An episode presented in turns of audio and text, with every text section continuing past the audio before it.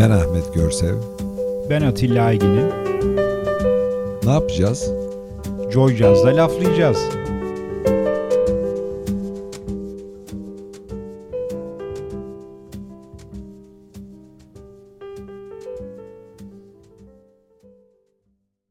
İyi akşamlar sevgili laflayacağız dinleyicilerim. Ee, yine bir perşembe akşamı radyo başında e, sizlerle birlikteyiz. Bu akşam ilginç bir e, söyleşimiz olacak, ilginç bir programımız olacak. Benim gençlik e, dönemimin idollerinden basketbolcu Erman Kunter konuğumuz. Erman hoş geldin. Merhaba, hoş bulduk. Bu akşam bol bol basketbol konuşacağız. Bol basket var ama biz bir öncesinde birazcık sohbet etme fırsatı bulduk. Bayağı başka konuları da gireceğiz. Derin konularımız var. Var. Denizlere bile açılacağız. E, aynen aynen evet. Şimdi her zamanki gibi önce eğitimden başlıyoruz. Başlayalım evet. Erman Erman'dan abiden dinleyelim. Dinleyelim. Şimdi tabii e, ben e, üç kuşak, dört kuşak filan İstanbulluyum. E, İstanbul'da gördüm eğitimimi. İlkokulu oturduğumuz eve çok yakın. Tabii anneler o tip şeyleri çok severler. O, okulun evin yakınında olmasını. Eskiden de öyleydi mi? En yakın okula gider. Tabii ya en yakın okula giderdik. İşte o zaman da ben e, Kıra Sokağı denilen e, işte e, Bomonti diyebileceğimiz bir e, yerde doğmuşum. Daha doğrusu klinikte doğmuşum tabii de orada oturmuşuz. Oraya çok yakın bir dev- özel devrim okulu var. Orada ilkokul eğitimini. Sonra e, orada başladım. Sonra okul taşındı. E, Mecidiyeköy tarafında bir yere taşındı. Orada ilkokulu bitirdim. Ondan sonra Galatasaray'a kadar şey diyeceğiz. Şimdi ondan sonra tabii şimdi bilmiyorum şu anda sistem nasıl ama o zaman e, ciddi bir imtihan var. Hatta bu İstanbul Erkek, e, Kadıköy Marif Kulübü ve Galatasaray bunlar üç okul. E, birisi Fransızca, birisi İngilizce, birisi Almanca tedrisat eski deyimiyle yapan okullar bunlar. E, Bunların hepsinin e, hepsine birden imtihanına girmek mümkün değil. Bir seçim yapıyorduk o zaman. İşte ona girdim. Saint Michel vardı. Yine eve çok yakın annem tabii o zaman çok hoşlarına gidiyor Şişli'de olması filan. Ee, o Saint Michel'in de girdim. Hatta Saint Michel'e kayıt da yaptırdım ben. Fakat e, rahmetli eniştem e, Galatasaraylı okuldan bilgisi olmakla beraber ya dedi siz dedi e, Galatasaray Lisesi'ni e, niye düşünmediniz filan. E, ondan sonra işte O da imtihanlıydı. Tabii tabii Saint Michel'de imtihanlı. Orayı kazanınca kayıt yapılıyor falan filan. O esnada e, eniştemin de bir e, üzerimizde baskısıyla Galatasaray kaydına yaptırdık. Galatasaray Lisesi'ne kayıt olduk. Ben Papyon'da okumuştum. Oradan Galatasaray Lisesi'ne geçmek için tekrar dediler imtihana, İmtihana girmeye gireceksin. Evet tabii. Yani Ben şu- giremedim Galatasaray'a o zaman. Şimdi tabii o zaman imtihanlar var filan. İşte hepsi bir şey neticede e, yatılı tabii o zaman Galatasaray Lisesi. Biz Galatasaray Lisesi'ne şey yaptık. Karar verdik. Oradan girdik. E, Ortaköy'de başladık. Orası çok zaten benim o yani deniz balıkçı falan tutkum da belki tutkum e, birazdan belki konuşacağız ama o tutkum da oradan geliyor. Yani denize sıfır bir okuldan bahsediyoruz. Önünde Dünyanın hiçbir tarafında yok böyle bir yani, okul. e, tabii Yani yani evet. orada balık tutuluyor filan orada balıkçılar var filan onları hep görüyoruz. İşte vapurlar geçiyor kaptan e, düdük filan diye o meşhur şeyler var. Kaptan geçerken düdük çalıyor filan bizi selam veriyor filan o şehir hatları vapurları filan. Öyle de Galatasaray Lisesi'nde eğitime başladım. Süper. Peki Galatasaray bittikten sonra üniversite? Üniversite Marmara Üniversitesi şimdi o zamanki sonradan değişti. Ben okula girdiğimde İktisatçı İlimler Akademisi olaraktı. Önce ben Ankara'yı kazandım. Ankara İktisatçı İlimler Akademisi'ni. İstanbul tabii tercihimizdi. İstanbul'a bir yatay geçiş yaptım. Okulda sonra adını değiştirdi. Marmara Üniversitesi oldu. Ee, ilk galiba Dolapdere'deydi hatırlıyorsam yanılmıyorsam okul ondan sonra da Kültür Koleji'nin eski binası olan bu Ömür Lokantası'nın e, Bakırköy'deki onun hemen evet, e, biliyorum. arkasında oraya orada eğitim e, şey yaptı. Fakat tabii benim yani buradaki en büyük zorluğum şeyden oldu. Galatasaray Lisesi'nin Fransız tedrisatı biraz da Fransız e, öğretmenler şeydir. Yani öyle çok fazla tolerans göstermezler. Biz de böyle spora merak sardık ortaokul 3. sınıftan itibaren basketbol, basketbol. E, pek bir şey vermediler bize açıkçası yol yani. Zorlandık çok. Bayağı bir uğraştırdılar. Ama tabii e, işte eğitimle sporu tabii bir arada e, götürmek biraz daha kolaydı benim dönemimde. Şimdi daha da zorlaştı. Hakikaten Doğru, ya. doğru. Aslında yani düşünsene bir sporcunun eğitim almadan gidebilmesi işinde yani yol yapabilmesi ne kadar zor. Her şey Çok zor yani. Tabii mutlaka, mutlaka. İmtihanlar bir şey yok efendim giriş sınavları oradan oraya hazırlık o ayrı bir İhsari denirdi eskiden hazırlığa. tabii tabii hazırlık ihsari hepimiz okuduk tabii, yani evet. tabii. İki sene, iki sene ihsari Onun sene. modern şeyi sonradan yetiştirici. Ee, Galatasaray'da biz yetiştirici Ha. e, sınıf Sınıfı. diye kabul yani öyle bir şeyi vardı onun ismi. İsim takıldı. Yetiştiri ama ihsari tabii yani. İşte iki sene ihsari olanlar vardır. Ben iki sene ihsari Tabii tabii iki, iki sene O ihsari zamanlar oldu. evet hep çoğu okul iki seneydi evet. Tabii. Yani herkes liseye başladığında biz hala ortaokuldaydık çünkü o zaman. Niye oldu? İki sene ihsari okudum. E, tabii. Allah kimsenin aklı İki almıyor. sene ihsari Ve tabii. neredeyse sırf dil okunurdu o iki senede. Tabii Evet, tabii. evet. tabii. Hele Fransızca için yani. Tabii. Acayip. Bir de Galatasaray'da şey de ağırdı ya. Frankafon yani bir kere düşünsene. Zo- Yani Şey en en iyi biziz. Şimdi Güzel. şimdi nedir Galatasaray Lisesi'nin şeyi? ya şimdi Daha tabii, hafifledim biraz. tabii çok yakından açıkçası takip etmiyorum. Fakat bizim dönemimizdeki e, Fransa ile e, özellikle 1968 Yabancı hocalar çok. Tabii çok ağırlıklı. 1968'de bir meşhur bir De Gaulle'ün ziyareti var. O Ferhan. Şansoy'un Tabii o meşhur doğrudur o Evet, hikaye evet, yani süper. neticede. E, o ziyaretle beraber e, Fransa'dan çok iyi öğretmenler geldi Türkiye'ye. Bizim şansımız oydu. Ve çok sıkı bir bağ vardı Fransa'yla ve çok iyi öğretmen geldiği zaman da aynı zamanda tabii biraz da e, baskı artıyor e, öğrencinin üzerindeki. Yani iyi öğretmenler çünkü çok. Evet, tabii.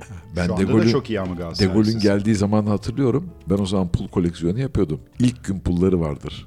Böyle Tabii. Bende de De Gaulle'ün ilk gün pulları vardı. Ne kadar Tabii, güzel yani. Ben güzel. 68 benim işte hazırlık, yetiştirici, ihsari, İhsari, sınıfında evet. oldum. Ben o zaman e, Galatasaray'ın yani o e, İstiklal Caddesi'ndeki okulda değilim. Ortaköy'de biz başladık Evet. okula. Orta ilk üçte biz yukarıya çıktık. Yukarı. Yukarı, deriz yani. Yukarıya çıkmak İstiklal Caddesi'ndeki Caddesi. okul. O zaten ayrı bir dünya. Onun ayrı bir ritüeli vardır İstiklal Caddesi. Tabii yani o müthiş bir hazırlıktır. Yani o Hayata hazırlık neredeyse. müthiştir. Yani o İstiklal Caddesi, İstanbul e, yani kapısından okulun çıktığı zaman e, hayatın gerçeklerini Gerçekten tanırsın karşında. yani. Bilirsin Tam, yani. tam Galatasaray Lisesi'nin karşısında PTT'nin e, bir binası vardı. Evet, çok güzel bir kapılı binaydı falan. o, Çok evet. güzel bir bina. Şimdi ne oldu bilmiyorum. Müze olur diye inşallah düşünüyorum şu anda. Durum. Gözlemeci olmuştu şimdi. E orada degüstasyon diye çok güzel bir lokanta vardı. Evet. E, ara sokakta Fischer vardı. Fişer vardı. E, tabii. İngiliz konsolosluğunun karşı çapraz köşesi. Çapraz köşesinde Fischer. O daha doğrusu esas Fischer o yolun altındaydı. Yani Galatasaray Lisesi'nin hemen yanındakiydi. O öbür taraftaki o galiba herhalde ortaklar arasında Olabilir, falan o evet. zaman bir problem oluyor. İki tane dükkan Öz oldu ama- Fischer. Öz Fischer. Bravo güzel söyledin. Öz Fischer. Aynen öyle yani. Süper. Peki. Ee, ne yapalım? Bir Bir- parçaya bir- gidelim. evet, evet. Ama bu parçaların hepsini Evet. seçimi sevgili Erman Kunter yaptı. Çok da güzel bir seçki. Evet. Ee, Nefis on- bir seçki var. Evet. Nerelere gideceğiz geleceğiz. Geleceğiz bundan. aynen. Evet. Ee, bu herhalde Erman abinin sevdiği parçalar diye Yani düşünüyorum. biraz bunlar. daha fazlaydı. O yedi taneler sınırladım ben. İyi. Evet. Şimdi George George, Benson, Al Jarreau, Herbie Hancock. Hancock üçlüsünden geliyor. Long Came Tutu. Hep birlikte dinliyoruz. You know what makes me smile? It's kicking his groove for miles. It always makes me grin. No matter what mood I'm in. Mm, You know what makes me smile?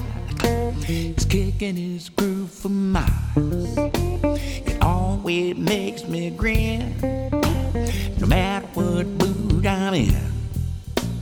A long, long time we were waiting.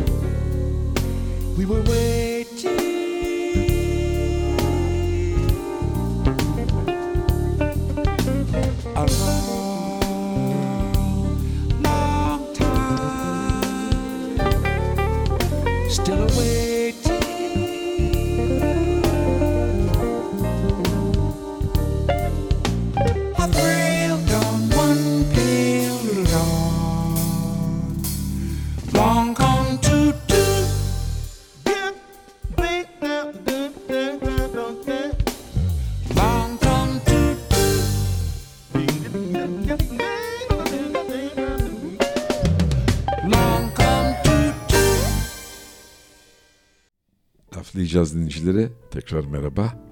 Ee, sevgili Erman Kunter bu akşamki misafirimiz. Ben Ahmet Görsev. Atilla Algen'in organizasyonu yaptı. Fakat parçaları biz seçmedik tabi. Bu nefis seçkinin e, sahibi Erman Kunter. Bu müzik seçki, bu zevk, bu müzik düşkünlüğü nereden geliyor? Bir onu dinleyelim. Şimdi tabii e, şöyle başlıyor. E, İki tane burada çok önemli e, insan var. Maalesef ikisi de şu anda aramızda değil. Buradan selam söyleyelim duyarlar. E, Biraz ağır yani ilk fusion rock'ın yani fusion jazz'ın çıktığı dönemde işte Eric Clapton'lar işte ne bileyim ben Fresh Cream'ler işte Ginger Baker'lar Jack Bruce'lar filan Battal abi dediğimiz rahmetli oldu çok yakın zaman içerisinde Battal Durusel o bu, bu böyle bir hani e, ilk şeyleri o attı ilk böyle İlk tohumları. İlk tohumları o attı. Battal abi attı. Ee, ondan işte Mahavishnu Orkestra, Birds of Fire e, yani bu bunlar çok Pink Floyd da var onun içinde. Tabii Pink Floyd da var onun içinde. Böyle bir baz var. İşte 1978-79 tabii. Orada o yaşımız ortaya çıkacak ama olsun çıksın yani. Ondan sonra... Kıy- kıymetli yaşlardayız. Evet 78-79 filan işte o zamanlar başlayan Pink Floyd'lar hala da Pink Floyd tabii çok şey en önde. Ee, onlara başladık. Mavişin Orkestra'ya e, Birds of Fire, işte Eric Clapton, Ginger Baker falan filan. Sonra bu e, ben basketbolun artık bir şeyine geldim. E, transfer. E, Beşiktaş'tan sonra Beşiktaş'ta bir bütçe şeyi Ankara'ya gittik ve Ankara'ya da Benjamin McGilmour diye çok yakın bir sürede geçen sene Covid'den e, kaybettik onu da Amerika'da. O benim e, bu caz özellikle yani şu anda hani dinlediğimiz parçaların falan da ağırlıklı olduğu cazı e, tohumları da oradan geliyor. Onun çok yakından ilgisi var cazla. E, bir şey soracağım. Yok sormuyorum. Tamam. Dinliyorum bir şey için. Güzel. Yani nereden nelere neler hakikaten, sebepler evet. oluyor. Çok enteresan. Basketbolcu buraya geliyor. Benjamin. O Beşiktaş'taydı. Beşiktaş'ta beraber Ankara'ya transfer oluyoruz Meysu Yenişehir'e. E, onun bir minibüs şey Volkswagen e, o zaman yani Kaplumbağa Volkswagen dediğimiz arabası ben de bir Renault mal Renault ilk transferinden Renault almışım filan yani o Ne güzel o zamanın ya. Renault 12 çok Renault acayip 12. bir araba yani çok havalıyım yani İstanbul'da Renault 12 ile TS öyle dolaşıyorum filan E, Ankara'ya beraber gittik. E, o sonra bir ara e, aynı evde de kaldık. İşte o zaman bu şeyler kolay değildi yani işte e, ayrı eve çıktın, e, ev tuttun falan filan.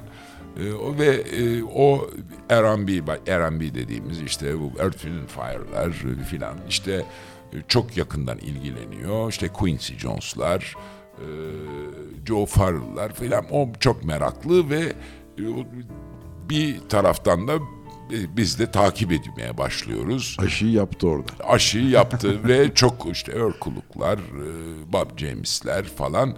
O biraz e, daha böyle hani e, ne bileyim yanlış anlaşılır mı? O böyle daha e, black jazz, bu black e, şey içinde o çok şey böyle çok yoğun o, orada işte Quincy Jones'lar. Quincy Jones çünkü anladığımız kadarıyla ben çok tabii tanımıyoruz da bu çok bu işin temellerinde yani çok işin bu işin içinde yani işte, işte Joe Sample'lar falan onlar çok da genç o zaman ama Quincy Jones hala Quincy Jones yani o Evet. bütün organiz Earth, Wind and Fire'ın e, plak şirketleriyle olan ilk başta büyük problemleri var. Mesela onları falan o zaman 1978 79'lardan filan bahsediyoruz. İlk biz onlara haberdar olduk onlardan. Yani işte bunlar karşı çıkıyorlar bazı şeylere. Yaptırılmıyor bunlara filan. Sonra Ertegün devreye giriyor falan filan. Çok enteresan. Quincy Jones'la çok iyi Ertegün'le arası. Böyle Çok böyle hani dedikodu kısmı oluyor ama böyle bir böyle bir şey yani. Çok güzel, çok güzel. Ee, sizde bir hi-fi merakı da var ama. Var var var yani ama Yani dediğim gibi hi-fi'sız olmuyor tabii değil mi? Tabii. Ama yani şimdi çok da kolay değil artık o kadar gelişiyor ki teknoloji. Biz hala böyle old school'uz yani. Ne bileyim biz işte biraz evvel de konuştuk yani o Technics'in işte bir lastikli falan başladı. Bluetooth'tan uzak durmaya çalışıyoruz. Şimdi ama yani tabii hanımlar falan çok kızarlar tabii. kablolardan E, tabii, dolayı. tabii, çok aynen. bozuluyorlar bize. Çok kablo. evet. Çok kablo var evde. Çok kablo olmayacak bir sistem kur diyor sonra. havadan.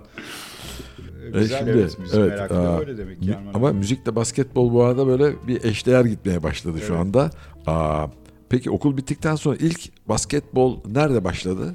Şimdi ben şöyle benim biraz o, o çok maceralı bir dönem o dönem. Çünkü ben Herkes merak Ee, ediyor şimdi. Şimdi Şimdi ben yapıştı. Teknik İstanbul Teknik Üniversitesi e, yazlığa gidiyoruz. Annem e, te- daha doğrusu teyzemin e, bir teyzemle eniştemin bir yazlık e, evi var Süreyya plajında. Orada da e, Süreyya plajı çok yakın. Orada basket oynuyoruz. Beni beğendiler orada. Ben küçük yaşımız tabii. Bizi beğendiler orada filan. Ya dediler sen basketçi ol. Tamam olalım. Bir e, abimiz vasıtasıyla Necmi Ton vasıtasıyla e, dediler teknik üniversiteye sen git. O zaman da teknik üniversite yenilmez armada. Yani 4 sene arka arkaya şampiyon olmuş. Arada bir şampiyonluk yok. O da muhafız gücü oluyor. Ama zaten teknik üniversitedeki oyuncular askere gidiyorlar da oradan muhafız gücü şampiyon oluyor. Çok iyi ya. Yoksa hani yine teknik üniversite. Teknik üniversitede benim hatırladığım mesela Zeki vardı. Tabii onlar be- be- bizden Evet. bir önceki, Bizden jenerasyon. jenerasyon. Zeki Tosun hiç unutmam. O şampiyon takım dağılıyor. Biz genç takımda oynuyoruz diye biz o arada tabii imkanlar çok kısıtlı. Yani ben biz oradan trenle e, Sirkeci ya daha doğrusu Haydarpaşa, Haydarpaşa'dan karşıya geçiliyor. Oradan e, Gümüş Suyu'ndaki salonda antrenman yapılıyor e, ve böyle başlanıyor ve ben lisans çıkartıyorum. O zamanki kurallara göre de lisans transfer yok yani o yaştakilere. Bizim teknik üniversiteden lisansımız çıkıyor. Bir taraftan Galatasaray'da okuyoruz. Öğrenciyiz. Galatasaray beni istiyor. E, rahmetli Aydan abi işte beni e, takıma Siyavuş. tabii o takıma almak istiyor. Fakat yok öyle bir imkan. E, a- genç takımdan sonra A takıma çıktıktan sonra transfer im- imkanım var. Ben Galatasaray'a gidemiyorum. E bu arada tabii okuldaki arkadaşlarımdan çok tepki görüyorum. Bana diyorlar ki ya sen ne biçim adamsın. Galatasaraylı değil misin sen? Galatasaray yani ben bir de işin orijini şöyle benim babam dedem Beşiktaş kulübünün işte divan heyeti dedem disiplin kurulu başkanlığı falan yaptığı için bir de şeyde de işte de serde de bir Beşiktaşlık da var. Tabii o da bir sıkıntı Ama yaratıyor. Beşiktaş'ın da böyle hani ağırlığını ve Beşiktaş olduğu zamanı o zaman da yani. Tabii. Yani öyle o dediğim gibi teknik üniversite lisansımız çıkıyor ve teknik üniversite oynamaya başlıyoruz. Basketbolu ve ben bir sene altyapıda oynadım. Sonra A takıma çıktım. Teknik üniversite dağıldı. Şöyle dağıldı. Tabii diğer takımlar ortaya çıktı. Bu o yenilmez armada denilen teknik üniversitenin transfer ettiler oyuncularını. Bize de açıkçası önümüze bir yer açıldı, saha açıldı. Bizi de A takıma çıkarttılar. Yani teknik üniversite şeyi e, A takımının ilk senesi bir senede erken çıkmama rağmen o ilk senesi çok da yani başarılı oldum ilk sene olduğu için. E, Üçüncü oldum e, hatırladığım kadarıyla sayı krallığında yani bir senede erken çıkmışım yani genç takım oyuncusu bir yerde kabul ediliyorum falan. Spor sergi sarayını hatırlıyorum o zaman. Ben de bir kere Ne güzel. spor Ne sergi maçlara zemininde oynadım evet. böyle. Kimi yerde top seker, kimi yerde sekmez falan öyle şeyler vardı. O parçalar eklidir Ekli, yani evet. onların arkalarında siz onları bilmezsiniz arkasında onların numaralar vardır. Ha, onu o numaralara göre yerleştirilir o parke çünkü o orası şimdinin çok amaçlı spor salonu. Yukarıda camlar kırık olur, buz Tabii gibi oradan olur. elimiz eser, oralarda hiçbir problem. Soyunma odalarında bir duş çalışır.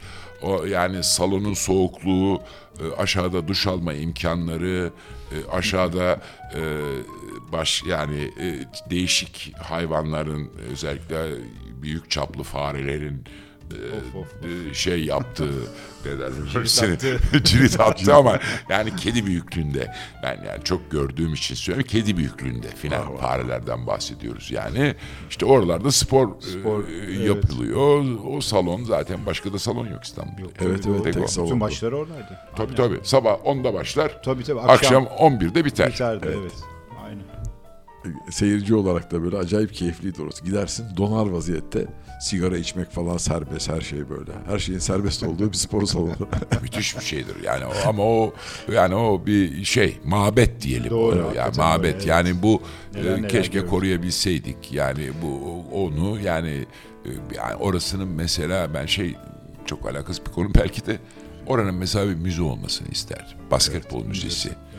Odur yani. E, Bizim işte bu maalesef çok büyük eksiğimiz yani. Evet, hatıraları hep ben ben hiçbir şey evet. tabii tabii tabii. Geçmişi tamamıyla silmeyle Silme, alakalı bir ama gidişat var amaç- hep Türkiye'de. Amaçlardan biri Zaten zaten. yani e, Arşiv yok. Yok. iktidarın da Evet. şey ettiği- Fotoğraf yok. Evet. Ee, Yani orasının müze yapılma. Ben çok böyle e, ütopik denilebilecek fikirlerim de var. Biraz sonra belki geliriz. Yani Geliriz, ne bileyim geliriz. Ayvansaray'ın o ahşap tekne yapımcılarının Tuzla'ya nakledilmesi. Yani o Ayvansaray'ın e, bir, bir- o yani bir tradisyondu orası. Biz çok ben çok gittim tekneye falan. Çok meraklıyım o tip şey. Özellikle ahşap küçük teknelerden bahsediyoruz. tabii. yani bu tip şeyleri biz e, çok e, şey Koruyamıyoruz yapıyoruz, koruyamıyoruz. E şimdi aklıma şey geldi mesela Atatürk Kültür Merkezi.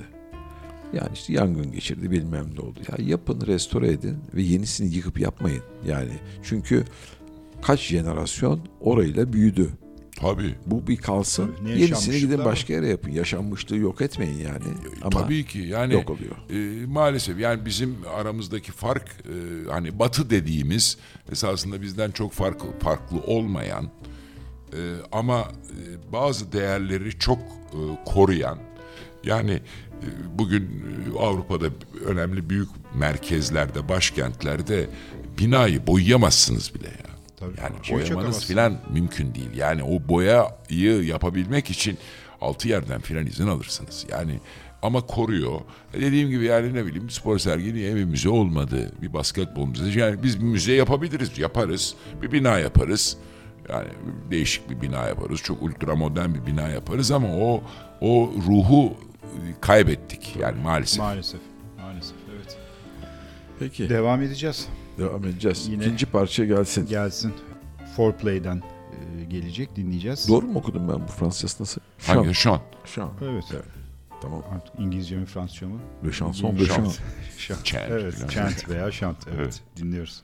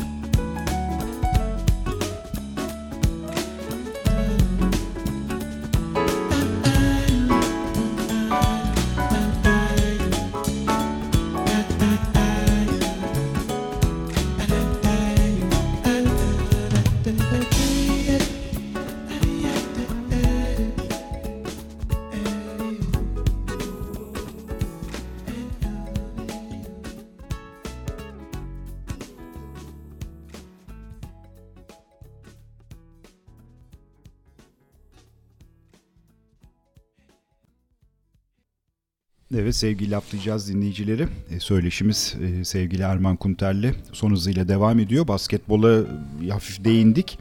En sonda e, Ankara transferinde kaldık. Ondan sonrasını yine dinleyelim bakalım. Tabii dediğim gibi yani basketbolun haricinde işte Benjamin'den bu müzik şeyi o ara bir e, satranç merakı var filan Benjamin şey filan satranç oynanıyor filan ama o fonda o, o güzel şeyler o müzik çalıyor hep yani tabii o bir insanın bir şekilde beynine işliyor yani işte e, ne bileyim o cazler falan e, işte biraz e, R&B işte, işte caz karışımı şeyler E, Benjamin çok böyle füzyoncu falan değil. Ee, sonra e, bu yelpaze ben biraz daha açarak gittim. Ee, Füzyon caz işte Mahavişnular, Talabi'den kalan Birds of Fire'lar falan konsantrasyon müzikleri dediği onun. Allah rahmet eylesin. Fakat çok enteresan. Satranç da oynuyormuş meğerse. Tabii Bilmiyorum. tabii satranç oynanıyor. Bu şey e, yani bir e, bir deşarj e, şeyi ama tabii de şeyiz yani başlangıç satrancı işte kitaplar getiriliyor. Şansımız işte Benjamin orada bir, bir Balgat'ta bir Amerikan üssü var oradaki kitaplıktan biraz böyle hani o, o zamanın işte satranç en son ne şeylerini getiriyor falan bayağı oynanıyor yani satranç oynanıyor. Sonra Baz diye bir arkadaşımız var. O da Şekerspor'un Amerikalısı. O da var. Ee, o da dahil. O da o da iyi bir oyuncu. Bizi yeniyordu hatta yani ikimizi. Biz Benjamin'den yani 6'da 6 ma- yani 10 maçın 6'sını ben kazanıyordum. Fakat Baz'ı yenmek biraz kolay değildi. Ama o da böyle müzisyen. Ee, O da böyle yani müzisyenden kastım. Yani bu müziği seviyor filan. Dinleniyor müzikler. İşte e, yavaş yavaş o zaman e, her şeyi e, bulamıyoruz vinil olarak. Avrupa Kupası'na maçlara gidildiğinde filan oradan başladık plaklarımızı siyah. Ka- kaç yaşında başladı bu Avrupa maçları falan? O zaman Ankara'dan var mıydı gidişler? Ankara'daki de yoktu ama Beşiktaş'ta mesela e, bir ilk yani Oradan da mı transferle Beşiktaş'a? e, şimdi Beşiktaş'tan ben Ankara'ya gittim Ha, Beşiktaş. ama Ankara'dan Beşiktaş'tayken Ankara. Ankara'dan tekrar geriye Beşiktaş'a Beşiktaş'a. Ha, Beşiktaş'a. Hmm. Bu şey çok güzel yalnız şimdi anlattıklarınızı dinleyince yani basketbolculardaki çok yönlülük çok kıymetli. Yani, Yani başka Farklı. spor tabii da tabii. pek yok bildiğim veya anlayabildiğim, Yani- görebildiğim kadarıyla. benim yani benim etrafımda mesela benim çok iyi takım arkadaşlarım yani mesela ne bileyim bir Turan Koray vardır. Yani benim e, çok sevdiğim bir arkadaşımdır. Mesela ondan Beşiktaş'ta biz aynı takımda da oynadık. Mesela biz yurt dışına seyahate gittiğimizde e, diyelim ki bir otele indik işte odalar paylaşıldı yani gezilir bir, adettir bu bizim resepsiyona ilk sorduğumuz şey plakçı dükkanıdır. O zaman Şahane. odur. Yani işte Spyro Gyro'lar yani o bir de takip edilir filan. O zaman tabii imkan da kısıtlı yani şimdiki gibi böyle hani yeni ne çıkmış falan diye bir şey Aç yok. Spotify yok. Yani öyle bir şey yok. Biz oraya dükkana gidiyoruz. Plakçı dükkanına. Teker teker plaklar bakılır böyle. Tek tek, bakılır tabii tabii. Tek tek bakılır. Yani fakat Ne çok enteresan yani mesela e, çok e, mesela Macaristan'da bile çok ciddi e, şey buldum. Yani o zamanın e, şeyinden e, var bir turnuvada falan ve ben genelde e, abartmamak abartmayayım ama yani benim ya yurt dışına özellikle 80'lerden sonra gittiğim hemen hemen her seyahatte en az en az 30 tane getirmişimdir plak. Hatta yani ya arkadaşlarım kısım arkadaşlarım da benden dalga geçti. Ya ne yapıyorsun ya? ya hepsi. Ve ben çok meraklıydım o zaman yani. Şimdi hala da meraklıyım da seri alırım. Yani o bir tane seride bir tane eksik varsa eğer O tamamlanacak. o bir şekilde onu bulmam lazım yani. Tabii tabii yani seri olacak bütün şeyler. Çok güzel. Ee, peki şimdi basketbol kariyerine geri dönersek e, Ankara'dan sonra tekrar Beşiktaş'a mı geri dönüş var? Evet tabii yani Ankara'dan e, sonra geriye bir, bir Beşiktaş. Beşiktaş dönüşü var. Sonra Tekrar. bir Çukurova falan onlar en son, daha sonra en değil son, mi? En son ama dediğim gibi yani eğer müzikle bağlarsak yani o zaman milli takımdan seyahate gidiyoruz. A milli takım oyuncusuyum. Ee, yani birinci durağımız şey plak Plak dükkanları. plak dükkanı yani işte bir ara şeyler başladı ama çok ben hani dinledik tabii o bu kaset şeyleri hani eski küçük kasetler, Kasetler. müzik kasetleri falan ama o tabii siyah plan yani vinilin Yerini tutması o mümkün. mümkün, değil. O cızırtısı filan onun e, şeyi. O zaman zaten e, bilmiyorum yani siz benden daha iyi bilirsiniz. Bütün her şey Doğu Bankişan'ında. Evet. Oradan, oradan Tabii alınır. tabii. Bütün Bütün şey materyal oradan temin şey orada, edilir. aynen, yani tabii. orada e, bazıları siparişlen hani işte 15 gün sonra gelecek işte ne bileyim Technics'in e, şey Direct Drive e, işte e, şeyi plakçaları Evet. Hatta o Technics'in Direct Drive plakçalarında böyle bir kareli bir yer vardır. Eğer plak döndüğünden daha hızlı dönüyorsa onlar ileriye doğru kayar. tabii. Tabii, tabii. Yoksa 30 geriye doğru 45'e kayar. O tuning, bir şey tuning ayarı yaparsınız. Tabii. Ondan sonra işte amfi işte hangi amfi alınacak, hangi hoparlörler alınacak. Ee, ondan sonra O onlar- ufacık dükkanlar Erman ağzına kadar doluydu. Doğu Bank işinin tabii altında. yani oradan hatırlıyorum. o arabaya arabanın arkasına yüklenir. Ben hiç unutmuyorum. İlk benim aldığım Pioneer'ın böyle bir kompakt CD şey CD yok tabii de şey e, plak çaları var. Altında amfisi, Bravo, radyosu. Aynı. O kompa gri böyle bir Evet, şeydir evet. o. İlk ben onu aldım. Fakat tabii bu müzik e, şeyi çok böyle bir çekici bir şey.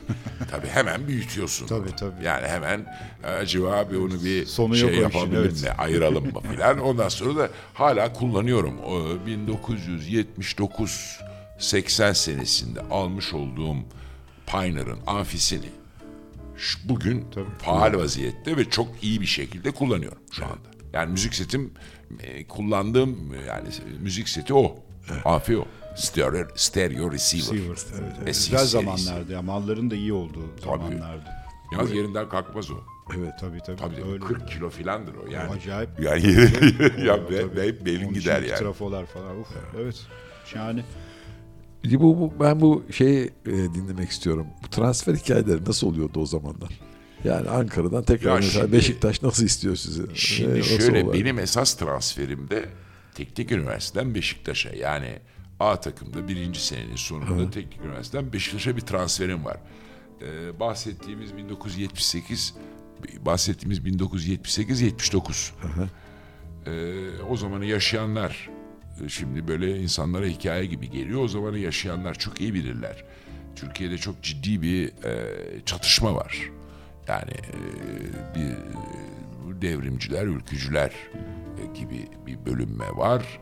E, ciddi e, siyasi görüşler Öğrenci var, olayları öğrenci var. olayları var ve orayı da yine o dönemi iyi bilenler İstanbul Teknik Üniversitesi'nin çok ağır bir e, yani e, şey olarak Kimliği vardı burada. kimliği devrimci bir kimliği var.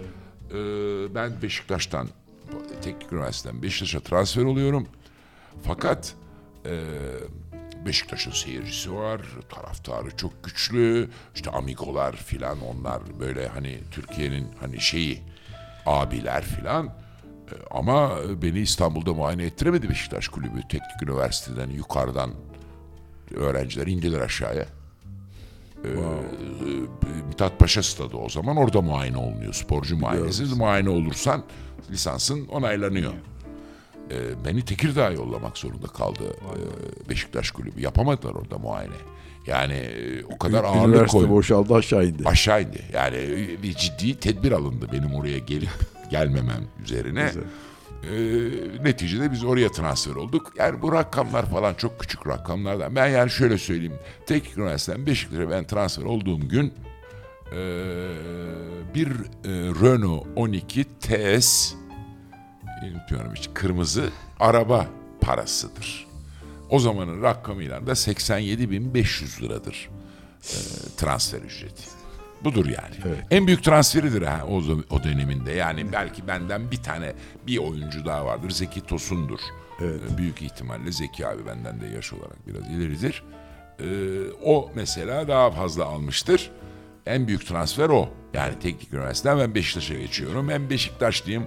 O arada Galatasaray'a gitme durumum da var. Fakat e, Beşiktaş çok bastırıyor. Ba- Ailede ya Galatasaray'a e, işte okudun da neye Galatasaray'a gidiyorsun? Özellikle anne, babam, annem hiç karışmazdı da babam ve dedem Beşiktaş Onlar zaten Beşiktaş yönetiminde. şey yönetiminde yani divan heyeti üyesi filan. Öyle bir Beşiktaş'ı da ama dediğim gibi rakamlarda bahsettiğimiz rakam ama 80 bin 500 lira yani. Renault 12. Bir Renault 12. O da yani Renault 12 O- kırmızı. TS yalnız bir dakika. Ya, tabii. Abi bir Evet. dakika abi yani TS yani öyle şey değil arkalıklı. Standart değil. Arkalık var yani. Şey, Kafalık var. Kafa şeyi kafalıklar. var. Tabii tabii tabii. Çok iyi. Yani öyle o zamanlar hadi araba almak falan. Böyle kırmızı olacak bir diyorsun. Kırmızı tabii. bir Etfaiye şey. arabası gibi. Evet. Peki bir parça arası Bir verelim. verelim. Örkuluğu'dan gelsin. Ne gelsin? Living Inside Your Love. Love. Yine Erman abinin seçkilerinden güzel bir parça.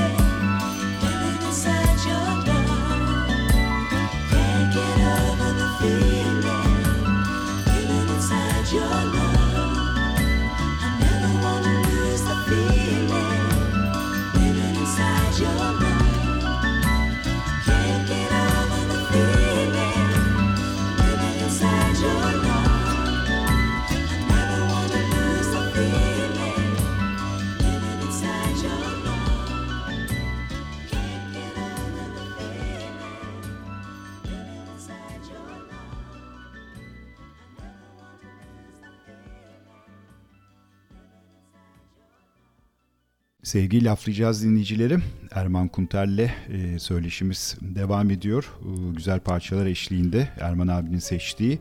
E, şimdi notlarımıza bakınca e, benim de sabahtan beri aklımda olan bir rekor var. Guinness Rekorlar kitabında da yer alan bir 153 sayı var. Bunun evet. hikayesini ne olur sizden dinleyelim. Şimdi tabii bu e, normal sezonun ben Fenerbahçe'de oynuyorum. Normal sezonun son e, e, son maçı e, veya sondan bir evvelki maçı. E, İlahi Spor zayıf küme düşmesi aşağı yukarı garanti. İşte yabancılarından bir tanesi galiba tam hatırlamıyorum. Belki de hiçbirisi yok. E, böyle bir maç. E, sevgili aramızda şu anda olmayan Doğan Hakkemez bizim takım menajerimiz. E, bir hafta evvel Teknik Üniversite İlahi Spor maçında Levent Topsakal 77 sayı yaptı. İşte rekor falan filan.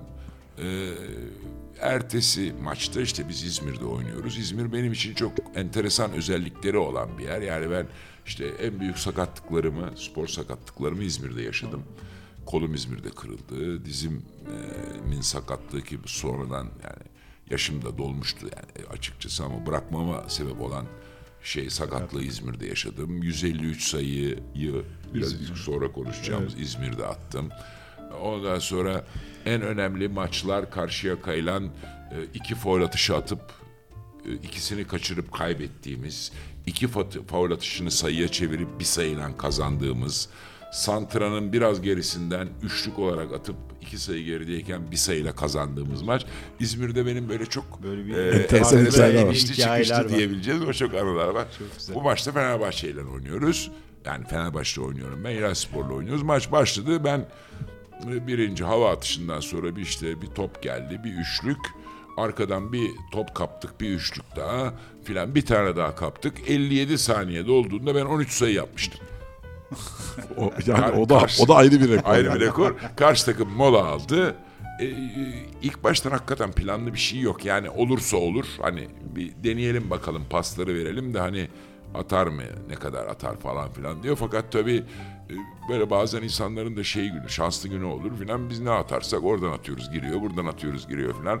Pres yapıyoruz top kapıyoruz filan. Devre bittiğinde 81 sayı atmıştım ben zaten. Bir müddet sonra da... Peki Erman bir şey soracağım. 81 sayı senin attın devre bittiğinde. Evet. Toplam kaç sayı oldu? Birinci devreyi tam bir hatırlamıyorum skorunu birinci devre. Maç sonu 175 sayı attı bizim vay takım. Vay vay. Fakat tabii 81 sayı Ondan sonra bir an e, bu yani devam edelim dediler. Hatta Pete Williams var bizim takımda. Çok iyi bir oyuncudur benim de çok da iyi bir arkadaşımdır. Bir müddet sonra adam sıkıldı çocuk. Dedi ki yani bir, bu nasıl iş ya bütün her paslar ona gidiyor falan. Yani benim de çok iyi arkadaşım öyle bir hani kötü niyetle söylemiyor ama bir öyle naifçe bir serzenişi var. serzenişte bulundu falan. Neyse o çıkarttılar onu. serzenişte bulundu diye çıktı. evet. Ondan sonra neticede ee, işte hani 81 bir, sayıdan sonra bu sefer paslar sana gelmeye başladı. Zaten tabii. aşağı yukarı bu o zaman e, şey e, seyirci falan çok fazla yok yine Fenerbahçe'nin seyircisi var, taraftarı var. Bir müddet sonra seyircinin yani bizim zaten maçı kazanacağımız da belli. Rakip takım da zayıf. Bir müddet sonra seyirci zaten maçı falan bıraktı. Benim attığım sayıyı saymaya başladı. Ve en sonunda işte 153 sayıyla bitti bu maç. Bu enteresan, şöyle enteresan. Yani açıkçası ilk başta istemeyerek başlayan hani böyle balığa çıkarsın da hani ne gelirse bilen atımıza diye sonradan e, oluşan maçın içinde oluşan kendi ilk baştan olsun. yani böyle bir hani böyle yapalım falan diye bir şey yok. Bir verelim bakalım deneyelimle başlayan ama sonra benim dediğim gibi böyle iyi bir şans. Bazen bir insanın elinin günü vardır böyle. Ama, Ama bu çok fazla elinin günü oldu. evet. Yani peki hissettiniz mi yani bu, bu hakikaten oraya gidecek ya, hissetmiyorsun. Maçta yani ben antrenörlükte yaparken de yani o maç başladıktan sonra o tansiyonda 160 atan nabız ondan sonra o tempo pek bir şey öyle Düşünmeye çok şey bilinçli değil daha fazla insiyaki oluyor. Hani eskilerin deyimiyle evet. insiyaki içgüdüsel evet. değil mi? Öyle bir evet, şey değil mi? Güzel İnsiyakinin yerini hiçbir şey tutmaz ama. Evet. evet. Peki maç bittikten sonra böyle bu kadar sayı olunca bir anda e tabii ben şimdi tabii biz bunu o zaman farkında da varmıyoruz. Ee, birinci haber o zaman da çok da fazla kanal yok yani belki bir kanal var belki iki kanal var tam hatırlamıyorum da yani o birinci haber olarak geçti. Yani Erman Kutler e, Hilal Spor'a 153 lira. Yani arkamız bizden sonra politik haberler gelmeye başladı filan. Yani o birinci haber geçti. Çünkü enteresan bir şeydi. Öyle de. Ama yani bu e, sonra ben, ben Fransa'da çalıştığım süredir filan hep karşıma çıktı. Yani çok e, şey merak uyandı, uyandıran bir konu çünkü oyun da çok değişiyor.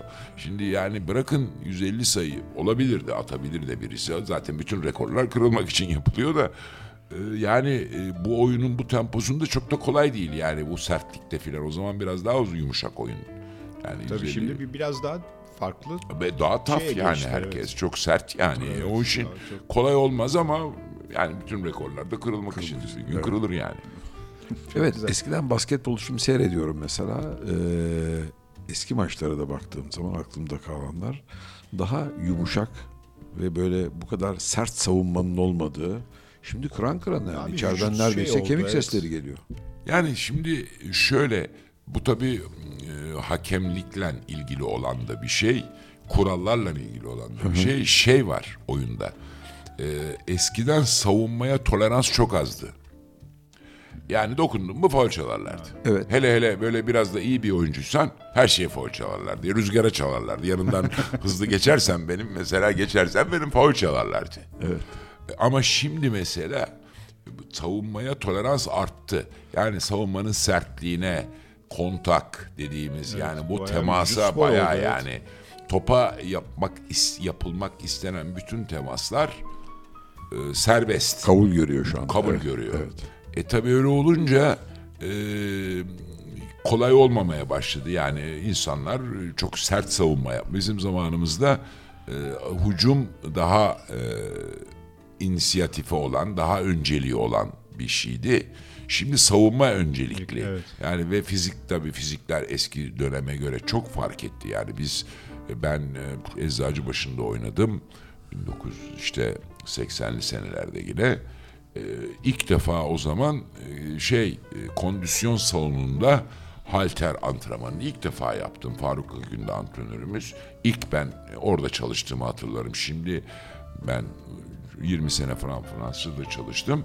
E, adamlar e, o kondisyon salonunda yatıp kalkıyor oyuncular neredeyse evet. yani. Evet. Yani evet. ve kaldırmış oldukları ağırlıklar, yapmış olduğu çalışmalar ee, çok yani etkileyici evet. yani öyle 130, 140, 150 kiloyla e, bench, bench press dediğimiz e, oyunculardan bahsediyoruz. Yani e, şimdi o bizim zamanımızda biz ilk defa işte halteri e, soyun yani 1986'da, 85'te, 84'te gördük. Şimdi öyle değil yani ayrı koçlar var. Artı oyuncuların takım haricinde ferdi koçları da var. Bu fizik koçları fizik var. Fiziği kuvvet. Çok evet. ciddi Futbolcular bile şimdi. Yani Tabii canım yani hepsi şey yani, gibi yani. E, bu, bu kontak e, lan kolay değil yani. Evet. Erman ben şeyi de gözlemliyorum. Onun hakkında şimdi sonradan gireceğiz bu konulara ama aklıma gelmişken sorayım.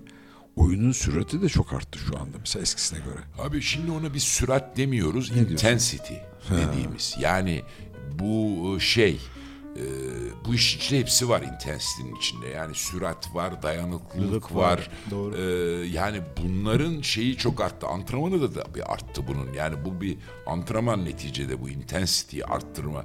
Yani antrenmanın mesela antrenör olarak e, mümkün olduğu kadar az kesilmesi, oyuncuların mümkün olduğu kadar birbirinden daha fazla kurallar dahilinde tabii işte, işte fazla abartmamak lazım. Kurallar dahilinde kontak falan çok fark etti eskisi gibi değil. E, yani e, antrenman programları, ısınma drilli, egzersizleri filan bunlar çok fark etti. Ama tabii oyun e, e, yavaş yavaş yani açık söylemem gerekiyor mu? Açık tabii tabii tabii. E, eski seyir zevkini kaybetti. Ben benim için bile. yani ben e, iyi bir fundamental arıyorum. Yani çok sonuna geldik. Yani işte bir Kobe Bryant işte trafik uçak kazasında ya yani helikopter kazasında yani Kobe Bryant biraz daha geriye gidersen işte Michael Jordan, Larry Bird filan onları ben özlüyorum. Yani biz yani çok old school falan diyorum ama yani orada e, çok şey görüyorduk. yani bir şeyi çıplak gözle görme Bir imkanı şiirselliği vardı orada. Tabii canım O yok yani orada. yani o yani şimdi mesela çok enteresan bununla ilgili bir şey. Şimdi mesela Magic Johnson bırak basketbolu bırakalı kaç sene oldu. Magic Johnson'ın oynadığı takım sahaya çıktığı zaman Magic Johnson sahadayken yalnız kendi takımı değil karşı takımı da iyi oynamaya zorlayan bir adamdı. Yani o kadar gözü hoş gelen, o kadar spektaküler, o kadar hani basketbolu cezbedici hale getiriyordu ki hani e, seyretmesi bir zevkti. Michael Jordan'ı seyretmesi Seyir zevki. çok enteresan. yüksek. E şimdi ben mesela üniversite maçlarını ben çok severim. Çok da bahsederim hep. Üniversite maçlarını çok takip ediyorum. NCAA'yı. E, inanın sıkılıyorum. Yani 10. dakikadan sonra yani çok rutin, e, hiçbir yenilik yok ki Amerika bu konuda çok iyidir. Yani laboratuvardır kolej. Yani bütün taktikleri falan orada göz artık bu sona geldi. Yani yok öyle bir şey. O yüzden Amerikan futbolu seyrediyorum. Çok güzel. Süper. Ya ben hani mesela bu şeye benziyor mu acaba diye bir aklıma şey geldi. Plak yok oldu, CD çıktı, kaset çıktı falan. Ama şu anda plağa geri dönüş Geri var dönüş, mesela. tabii tabii. Acaba bu bu, bu fundamental'lar, Yüzde yüz bunlar katılıyorum. falan Yüzde filan bu yüz. seyir Yani- zevki. Yani o plancı zırtısı. Evet. Yani şimdi o meka bir şey ne kadar teknoloji ne kadar ben ben yüzde yüz katılıyorum. yani belki buraya böyle bir geri dönüş olacak. Geri dönüş mutlaka olacak. Çünkü Olabilir, neticede evet. Yani bu göze ne hitap ediyorsa o kıymetli. neticede bu iş tabii bir spor ama Amerikalıların baktığına göre bu bir seyir zevkiyle ne kadar para kazandırdığıyla alakalı bir şey. Evet, tabii. Dolayısıyla bu tekrar seyirciyi, bu para kazandıracak düzeyi tekrar elde edebilmek için mutlaka daha böyle göz zevkini okşayan Onlar bir çare bulmuşlar. Yıldız yaratıyorlar. Olmayan oyuncuyu yani olmayan demeyeyim yani yıldız olamayacak oyuncuyu Evet. bu çekiciliği sağlayabilmek için medyayla bütün kanallarıyla yıldız yaratıyorlar. evet. Yani bugün şimdi bir sürü oyuncu var. Takip ettiğimiz maçlarını arada sırada her zaman olmamakla beraber baktığım bir sürü oyuncu var. NBA'ciler çok kızar buna. Yani sen bakmıyor musun falan diyor ama gerçek. ama yani dediğim gibi var birkaç tane çok iyi oyuncu var. Ama inanın bana yıldız yaratıyorlar. Bu şeyi çeki- çekiciliği sağlamak, sağlamak için. E, bu bir sanat yani bu bir neticede sanat demeyelim de marketing. Marketing. Marketing. Marketingi buna, buna yüklenmişler yani. Yani LeBron James çok iyi oyuncu ama yanında birkaç tane oyuncu var. Yani ben Avrupa'da antrenörlük yaptım. E, Yani öyle hani ya bu oyuncu boşta alır mısın deseler yemin ediyorum düşünürüm. Evet. Alıp almamayı. Ama orada yıldız oluyor çocuk. E çünkü o yaratılıyor. O Yaratılıyor. tabii ki. Çünkü onu, onu, onu yarattığı zaman onun getireceği E, tabii, Tabii o, ki o sadece yani. basket çok değil yani. Yani maalesef yani maalesef demeyelim de artık o bizim sorunumuz değil ama yani oyuncu çıkmıyor. Bu- böyle olduğu zaman da bir de bu oyunda oyuncunun çıkması yani şimdi Michael Jordan oynasa şu anda. Ne netice verecek? Müthiş oyuncu hiç söylenecek bir şey yok. Ama o performansı gösteremeyecektir. Yani öyle bir karşısına öyle bir taf bir adam çıkacak ki Tabii, böyle geçemeyecek. sert e, vuracak kıracak bir tarafını zedeleyecek mesela Evet. yani bu bunların hepsini göz önüne almak lazım ama çağ değişiyor bizim de çağa uydu- ayak uydurmamız gerekiyor. Abi biraz sanki Amerika'da da NBA'ye ilgi azalıyor gibi. Ya bu pandemi falan biraz etkiledi Şey tabii yaptı, yani. Hoş orada biraz daha bize göre sıkıntı az. Yani onlar biraz daha daha doğrusu large'lar yani. Ben Ya, evet, maç seyrediyorum. Ee, yani özellikle öyle. son bir aydır ben maskeli gördüm. Yok, yok, pek bir şey yok. Ee, salonlar ağzına kadar dolu. Amerikan futbolu biraz evvel söyledim çok seyrediyorum. O 80 bin kişilik Şey- stat e, ağzına kadar dolu filan. Yani onlar biraz da bu pandemiden çıkmaya çalışıyorlar. Diyorlar Doğru herhalde. mu yapıyorlar, yanlış mı yapıyorlar onu da bilmem tabii. Peki o zaman Yine bir, müzik parça, arası evet, verelim müzik- e, ama sevgili Erman'dan dinleyelim hikayesini ve parçanın Evet. anonsunu. Ya şimdi e, tabii bu Benjamin'i an- anmış oluyoruz. Ben böyle kendime göre şeyler yapıyorum. E, böyle kendime göre müzik hisleri falan yapıyorum. Mesela bu Benjo diye bir müzik listesi yaptım. E, Benjo. Adı Benjamin'in Benjamin'den kısaltılmışından. Bu şimdi Sitting on the Dock of the Bay e, parçası. Bu Otis Redding'in söylediği bir parça. Otis Redding belki de o dönemin belki de yaşasaydı e, şi- belki şu ana kadar yaşamayabilirdi yaş olarak ama en önemli e, işte e, soul şarkıcılarından bir Müzisyenlerden biri. tanesi. Trafik uçak kazası. Aa, o da- uçak kazasında ölüyor. Ee, ve bu şimdiki çalacak olan parça bir değişik bir versiyonu. Bu adam e, Nils Landgren, e, Joe Sample'la beraber yapıyorlar. E, ve ben bunu dinlediğim zaman e, yani hakikaten bir iki yer hariç ben biraz böyle slang dedikleri yani ben çok e, e, zenci siyah arkadaşım çok arkadaşım oldu ve onlarla çok yakın şeyim oldu. Yani konuşmaları, onların ortamında çok bulunduğum için biliyorum e, beş aşağı beş yukarı şeylerini. E, mesela bu şarkıyı söylerken e, bir iki yer hariç sanki Otis Redding'i dinliyorum. Çok enteresan yani bunun sesi. Çünkü Otis Redding hakikaten çok önemli bir ses yani bir özellikle ses, tabii. çok özel bir ses. Aynen evet. Şahane. Peki dinliyoruz o zaman. Sitting on the Dock of the Bay.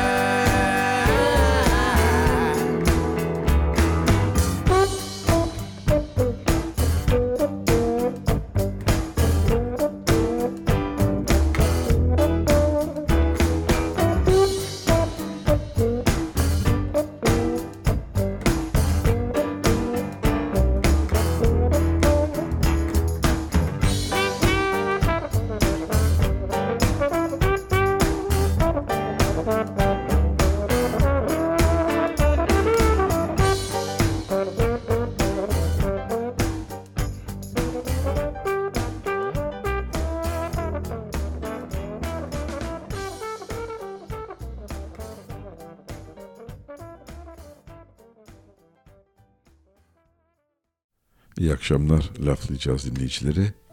Bu akşamki konuğumuz sevgili Erman Kunter. Bol bol basketbol konuşacağız dedik.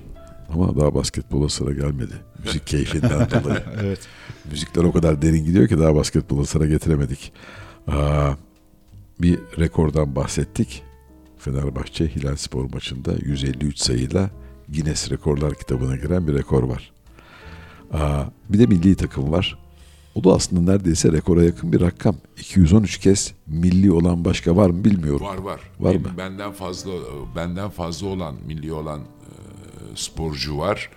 E, benim belki bir tek hani orada farklı olacak olan ben çok az sayıda genç milli oldum. Çünkü genç milli e, bu milli sayısında genç milliler de katılır. Yani kaç tane genç milli olduysan benim çok düşüktür o. E, neden düşüktür onu da söyleyeyim. Benim e, genç bir takımda oynadığım dönemde amil takım her zaman her ülkede de olur. Bu bir e, gençleştirme projesine geçti. Bu gençleştirme projesine geçtiği zaman benim e, genç bir takımda oynadığım maç sayısı 14-15 filandı. Direkt ondan sonra abi. E, A milli Ya, oldum. iyi, yani evet. benim 213'ümün e, 200'ü belki. 200'e yakını belki çok 200'ün üstü A millidir. E, benim yani e, orada bir şeyim var. Yani bir sürü arkadaşım, bir sürü takım arkadaşım çok da iyi oyunculardı. Onlar böyle bir değişim olmadığı için önleri nispeten daha tıkalı olduğu için onlar 40-50 kere falan geç milli oldular. Sonra amir takıma çıktılar. Ben defalarca da onlarla beraber çok da iyi oyunculardı ama bizim yani şanssızlığımız mı diyelim, şansımız mı diyelim artık o, o ter şeye kalmış, yoruma kalmış ama dedim ben çok az milli, şey genç milli Genç milli. oldum. Bu milli takım duygusu nasıl bir duygu? Ve de biz birinci soru bu. Milli takım duygusu nasıl bir duygu? Yani orada milli takım formasını giyip e, maça çıkmak nasıl bir duygu? İkincisi bizim o süreçlerde, senin oynadığın süreçlerde milli maçlardaki başarılarımız nedir? O zaman yurt dışıyla olan şeyler. Ya şimdi bir kere bu e, benim görüşüm, benim bulunduğum, benim içinde bulunduğum bütün takım arkadaşlarım, bütün takım, milli takım bizim için çok farklıydı. Biz hiçbir zaman, çok enteresandır bu, e, bunu şu an için benim yani çok öyle bir çok yakın bir bağım yok milli takım bazında ama bizim için çok önemli bir şeydi milli takım. Yani biz e, özellikle ben yani bizim böyle bir jenerasyonumuz vardır. İşte takım kaptanımız Efe, e, Melih, Necati, Mehmet. Mehmet, Emir, Emir. Emir. Yani bu e, bir, bir, bir sürü, bir 15 kişilik bir şey.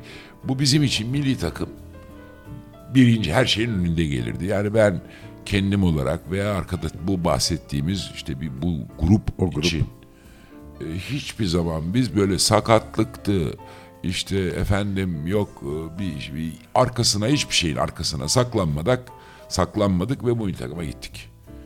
Ee, tabii bir, hep aynı şey diyoruz. Old school muyuz? Old school'uz. yani şöyle old school'uz. Ee, ben bugün e, bir ülkesinin, kendi ülkesinin milli takımına gitmeyen e, bir şeyi kabul edemem. Yani bu şeylik değildir yani. E, ne derler? E, e, bir böyle şovenlik falan değildir. Biz böyle bir şeyle yetiştik. Yani milli takım. Biz çünkü her şeyimizi basketboldan kazanıyoruz. E, neticede bu ülkenin vatandaşıyız ve bizim bunları bütün gücümüzle bunu vermemiz gerekiyor. Yani bunu ödememiz lazım bizim. Bizim yani e, bu böyle bir görüşle biz hep e, hareket ettik. Bunu yani isteyen istediği kadar old school desin. Bu Ha, gerçek bir ha, yürekten yani şey- çalışan şey. Şöyle yani e, mesela ben ayağımın e, ayak bileğimin burkulmasından sonra ayağımın ayakkabına girmediği günü biliyorum. E, maç var. E, hatta yani şöyle söyleyeyim Balkan şampiyonu 75 falandır 1900. Ayağım ayakkabının içine girmiyor. Yani o kadar şişmiş vaziyette. Ben maç oynadım. En azından da herhalde bir 40 dakikanın 28 dakikası falan oynamışımdır. Ee, ne bileyim ben e, Efe benim çok e, takdir ettiğim çok iyi bir sporcudur. Yani işte fıtık ameliyatı oluyor. E, Fıtık ameliyatı o zamanki sistemle, teknolojiyle diyelim veya tıp bilimiyle işte orada zar kesiliyor bilmem ne. E, o yani orada oynuyor. Öbür arkadaşımız parmağı kırık oynuyor. Oynuyor. Yani biz böyle bir şey kültürden geldik. Yani bizim için milli takım. Ve ben antrenörlük yaparken de e, iki tek şeye yurt dışında antrenörlük yaptım. Yani çok uzun. Türkiye'den daha fazla ben yurt dışında antrenörlük yaptım. İki tane şöyle çok dikkat ettim. Bu benim felsefem. Aile ve milli takım. Bu iki şey e, benim en yumuşak yani ka- benim en yumuşak karın deme benim yumuşak karnım. bu. Ailesinde problemi olan benim için daha fazla tolerans gösterdiğim bir insan. Milli takım devreye girdiği zaman ben yokum. Yani şöyle yokum. Orası benim or- onların önceliği o. Priority'si orası onlar. Çok güzel. Yani bu bir, bir, bir görüş. Yani aile ailede hasta var. Çocuk antrenmana gelmiyor. Yani ne olur? Çocuğum hasta. Benim için akan sular durdu. Yani, tabii burada bütün söyleyeceğim yalan söylememesi. Tabii suistimal etmek. Suistimal olmasın. Ama bunu söylediği anda benim için akan sular duruyor. Veya milli takım. Benim hiç kimseye ya sen milli takıma gitme. Ya sen şimdi antrenman yap, biraz da dinlen filan demem. Mümkün değil çünkü ben öyle bir kültürden gelmedim. Ve benim Fransa'da çalıştırdığım dönemde de bunların hepsi oldu. Yani bir sürü insan geldi. Ya koç biz özel bir çalışalım milli takım. Yok dedim. Böyle bir şey olamaz. Milli takım, Frans milli takımı yani. Neticede benim milli takımım değil yani. Türk milli takımından bahsedersek ayrı konuş. Yapmadım. Ya bu böyle bir konsept. Bu benim bütün çevremdeki veya benim yetiştirdiğim veya beni yetiştiren insanlar da bana bu şeyi Bu aşıyla. bu aşıyı verdiler. Evet. evet. Ne kadar güzel. Peki öteki soruya gelelim. Türk milli takımı yurt dışına çıktığında böyle bir eskiden mesela tabii futboldan daha çok şimdi bir örnek vereceğim. Biz gidip yenilirdik ve şöyle bir gazetede başlık olurdu.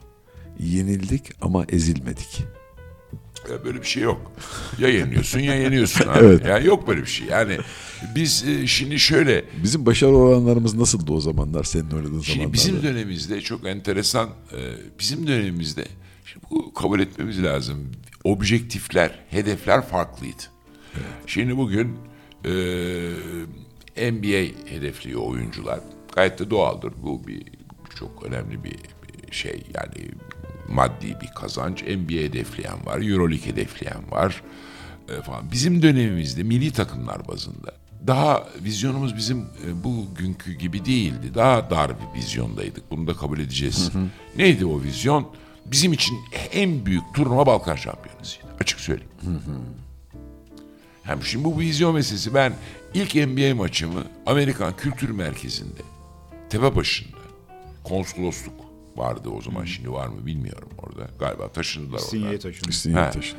Orada Amerikan Kültür Merkezi'nde 8 milimetre filmle ilk NBA maçımı seyrettim ben. 1975 senesinde. Şimdi belki hani genç dinleyiciler, izleyiciler ya 75 falan onlara biraz ters gelecektir. Ya ne kadar o 50 sene olmuş tüyler diyecekler ama ilk orada seyrettim. İşte orada ilk tanıştım NBA ile. Ya nedir bu? Yani çok, biliyoruz tabii. Neticede e, bizim için hedef Avrupa Şampiyonası'na gitmek, Balkan Şampiyonası'nda özellikle de derece almak. Hedefimiz buydu. 81 senesinde de e, Balkan şampiyonu olduk. Bu bizim için yani çıtanın o zaman O zamanki çıtanın en tepe en noktası. tepesi. Yani çok mutlu olduk. Türkiye çok zor bir dönemden geçti. İşte 81 dönemi e, işte köşke kabul edildik Çankaya Köşkü'ne filan hediyeler verildi filan. Ya bu bizim için toptu toptu yani en yukarısıydı. Ama şimdiki şeylerde e, hani aynı şeyi görmeyebilirsin. E, göremeyebiliriz yani. Onların biraz hedefleri değişti, başka ama değişti. yani şimdi ben burada bir kritik de yapacağım. Biz hepimiz ülkemizi çok seviyoruz. Burada bu kritiği de yapmak lazım. Ama mesela e, bir Fransız oyuncunun üzülüyorum buna. Milli kendi milli takımına yaklaşımını ben bizim bir Türk oyuncusundan bunu bir kritik olarak alabilirler. Aynı görmüyorum. Yani Fransa'da milli takıma katılmak çok üzücü bir şey bu. Benim yani benim daha doğrusu benim formasyonumdan gelen birisi için çok üzücü. Başkası için üzücü olmayabilir. Ben şoven de değilim. Ben ne bileyim ben kendi çapımda yani bir dünya görüşüm var. Yani o adam Frans milli ta- yani şimdi bugün bir sürü oyuncu var. Çok da iyi yakından tanıdığım. Fransız milli takımına seçilmediği zaman üzülüyor. Bunu gözlemliyorum. Ben aynı şeyi bizim çocuklarımız için gözlemlemiyorum. Burada bir sıkıntı Evet, var. sıkıntı var evet. Maalesef. Evet. Bilmiyorum yani bu bir e, uzaktan bir görüş yani. Evet. Ama yani görüyorum bunu.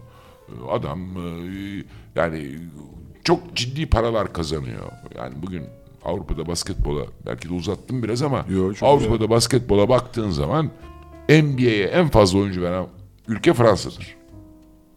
Aa, bilmiyordum. Ha. Evet. Bugün Real Madrid takımında dört tane Fransız oyuncu oynar. Barcelona'da iki tane Fransız oyuncu oynar. Türkiye'de üç tane Fransız oyuncu oynar. Dört tane Fransız oyuncu oynar. Baktığın zaman Avrupa'ya en fazla oyuncu ihraç eden NBA'ye ve Avrupa'ya Fransa'dır. Fransa. Çok iyi. Çok enteresandır. Fakat yani ona rağmen o çocuk Fransız milli takımında seçilmemeyi bir gurur meselesi yapıyor kendisine. Yani bu kadar yani üst düzey olmasına rağmen bunu Türkiye'de oyuncular da var. Çok yani benim yetiştirdiğim iki tane oyuncu var mesela bir örnek. Şu anda birisi Fenerbahçe'de oynuyor, birisi Efes Pilsen'de oynuyor. Bunlar tamamen benim yetiştirdiğim oyuncular. Ben yetiştirdim bunları. Bir tanesi Nando Dokolo. 4 sene. Yani Yıldız takımından aldım. A takımı. Bir tanesi de Rodrik Boboa. Efes Evet, Pilsen'de. Efes'te oynuyor şu an. Yani mesela Rodrik milli takıma çağrılmıyor. Yok milli takımda. Fransız milli takımda. Kadroya giremiyor. Aa, Yani Ama- fakat ben konuştuğum zaman yani çok benim yani hakikaten hani e, böyle çok değer verdiğim ve çok üzerinde emeğim olduğu bir oyuncudur. E, çok üzülüyor. Milli takıma çağrılmadım diye.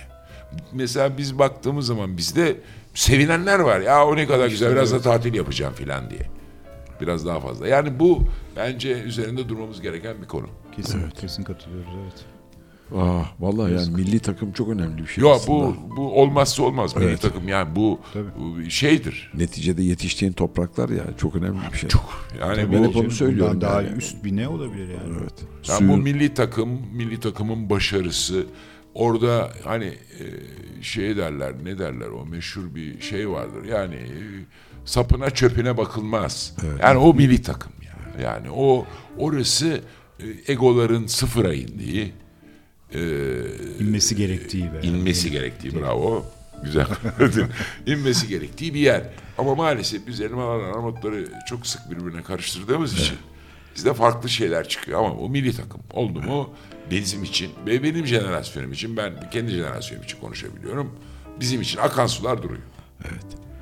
Şimdi tabii bu oyunculuk tarafı. Bir de bir müzik arasından sonra milli takımın antrenörlüğü var. Tamam. evet, Oraya da girelim ondan geleceğiz. sonra. Ee, Ne geliyor? Fingilero Erman? geliyor. Fingilero. Evet. George Benson. O şeye kadar gidelim. Feel So Good'a, Feel So Good'la şey yapalım. orada da bir güzel bir hikaye var biliyorum. Tabii tabii. Tamam dinleyeceğiz.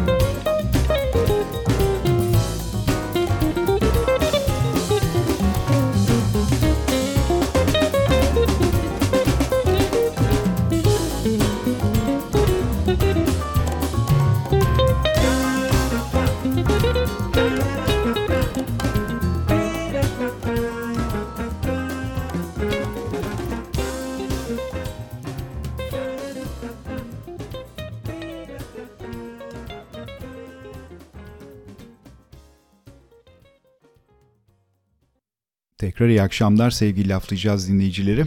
Erman Kunter'le e, gerçekleştirdiğimiz program devam ediyor son hızıyla. E, şimdi milli takımdan sonra e, artık yavaş yavaş Erman abinin koçluğuna gelmek istiyoruz. Çünkü orada da çok ciddi başarılar var. Yani hem Türkiye'de hem yurt dışında. Birazcık isterseniz oralardan bahsedelim. Ya şimdi şöyle eee, şimdi şöyle ben milli takım antrenöründen sonra Galatasaray'da bir sene antrenörlük yaptım. Eee ilk defa o zaman bir eee, Yalçın abi, Yalçın Granit'in o konuda çok büyük emeği var. Ben çok saygı duydum. Eee, kaybettik aramızda değil ki çok yakın zamanda. Eee, çok büyük etkisi var bana. Ee, biz şöyle bir iddiada bulunduk. Ee, büyük kulüpler hepsi finansal olarak zorluk içindeler. Çünkü çok büyük bir harcama var. Ee, gelirler ona göre değil falan filan. Biz dedik ki yapılabilir bu televizyon yayın haklarından gelecek olan paralarla biz bu şubeleri çevirebiliriz dedik. Ee, Yalçın abinin o zamanki projesi şu anda hala e, maalesef hayata geçmiş 20 senelik bir şey olaydan bahsediyorum. Şubeleri ayırabilir miyiz? Anonim şirket olarak şubeleri basketbol şubesi yapılabilir mi? Kendi imkanlarından döner mi? Ee, biz de onu çok destekledik. Döner dedik. Çok ciddi böyle olmayan bir rakamla üçüncü bitirdik sezonu. Yani bizim e, takımı kurduğumuz önümüzde o zamanın en güçlü takımları Ülker ve Efes Pilsen var. Onların bir oyuncu parasına biz bir takım kurduk. Kuruyoruz. Ve üçüncü olduk. E, fakat sezonun sonunda e, şey olmadık yani e, kimse de bizi takdir etmedi. Yani Galatasaray şampiyon olur. E, yani kimsenin bir gerçekleri de bildiği yok. Yani biz 800 bin lira o zamanın rakamlarıyla bir takım kurmuşuz. Üçüncü olmuşuz. Hatta e, bir maçta Efes'i bir maçta Ülker'i yenmişiz falan. Çok netice, iyi neticeler almışız ama olmuyor. E, ve ben burada Kimse para pulunun ne harcandığının peşinde değil. Herkes şampiyonluğun Herkes peşinde. şampiyonluk peşinde, kimse yatırımın peşinde değil, kimse programın, organizasyonun peşinde değil filan. Ve sezonun sonuna doğru da ben e, e, dedim ki yani bu proje işi çok zor yürüyecek Türkiye'de. Yapamıyoruz. E, kötü tarafı var, iyi tarafı var ama bir baskı var. E, kamuoyu yani kulüplerin özellikle üç büyüğün kamuoyu baskısı var. Yani onların şeyi filan. Bir yurt dışına bir şey bulma, bulmamız lazım. 99 Avrupa Şampiyonası'nda ben Fransa'da antrenörlük yani milli takımın antrenörü olarak çok da başarılı bir takım en genç takımıyla falan işte bir çeyrek finalde son toplam Fransa'ya kaybetmemiz filan. Orada da bir böyle bir e, bana karşı bir yakınlık hissettiğim için e, dedim yani bu Fransa olur. Fransızca da biliyorum. eşimin doğumu da Fransa doğumlu zaten eşim de o da biliyor yabancılık çekmiyor çekmeyecek diye düşündük ve git ve gitme yollarını araştırdık. Oradan da inan hani hakikaten yani ben benim buradan maddi imkan olarak sağlayabileceğimin dörtte birine e, civarında bir teklif geldi ve biz bunu kabul ettik. Yani resmen hani e, böyle şeyin Zeki Alasya Metin Akpınar'ın hani Haydarpaşa'ya Haydarpaşa'ya yani birer bavullar iner gibi. İner gibi. bir bavulla önden gittim. Arkadan eşim geldi filan. Ve bir küçük bir takım e, çok yani 50 bin nüfuslu bir yere antrenör olarak başladık. Tabii e, iki kültürü karıştırdık. Yani şöyle işte Fransızların kendilerine göre bir kültürleri var. Kendilerine göre bir dünya görüşleri var. Bizim kendimize göre bir dünya görüşümüz var falan. Bunların ikisini bir Harmanladık. harmanladık güzelce. Bir sezona başladık ve çok e, bize herkes küme düşer dediği sezonda da e, averajla dördüncü bitirdik normal sezonu. Yabancı hakkımızda kullanamadık çünkü kulübünde bir finansal problem var bir sene öncesinden kalan e, kapatması gereken hesaplar var. Borç da demeyelim onları çünkü orada geçmiyor yani borç. Yani o neyse ne e, orada ödersiniz parayı e, filan falan başladık. Arkasından e, işte bir e, kontratın çok küçük bir kontrattan bahsediyoruz. Kontratın uzatılması gerekiyor fakat başkan seyahatte uzatılamadı. Ben oradan oranın en önemli, çok başarılı olduğunuz için oranın en önemli kulübü olan e, en büyük şey olan Asfel'e transfer oldum. Antrenör olarak. Ve böyle bir başladık yani Fransa maceramız böyle başladı. Arkasından da işte e, ayrıldığımız kulüpler oldu. Çok başarılı. Yani benim e, Fransa'da kazanmadığım hiçbir kupa kalmadı. Hepsini kazandım tek tek. Başka başka takımlarla da kazandım ama yani lig şampiyonu da oldum. Fransa kupasında kazandım. Lig kupasında kazandım. Orada işte Cumhurbaşkanlığı kupası var. Onu da kazandım. Ee, Avrupa kupasında İtalyan takımıyla da finalde oynadım. Yani 50 bin nüfuslu bir yer için hakikaten çok bunlar büyük çok başarı. önemli. Yani çok küçük küçülerden bahsediyoruz. çok büyük Türkiye ile karşılaştırdığımız zaman. Peki Erman abi ne yani bu başarıyı ne getirdi? Ya şimdi şöyle, e, biz ırk olarak e, yani diyelim Türk yetiştirdiğimiz, yetiştiğimiz tarzda bizim e, e, çalışmayla ilgili falan bir problemimiz yok.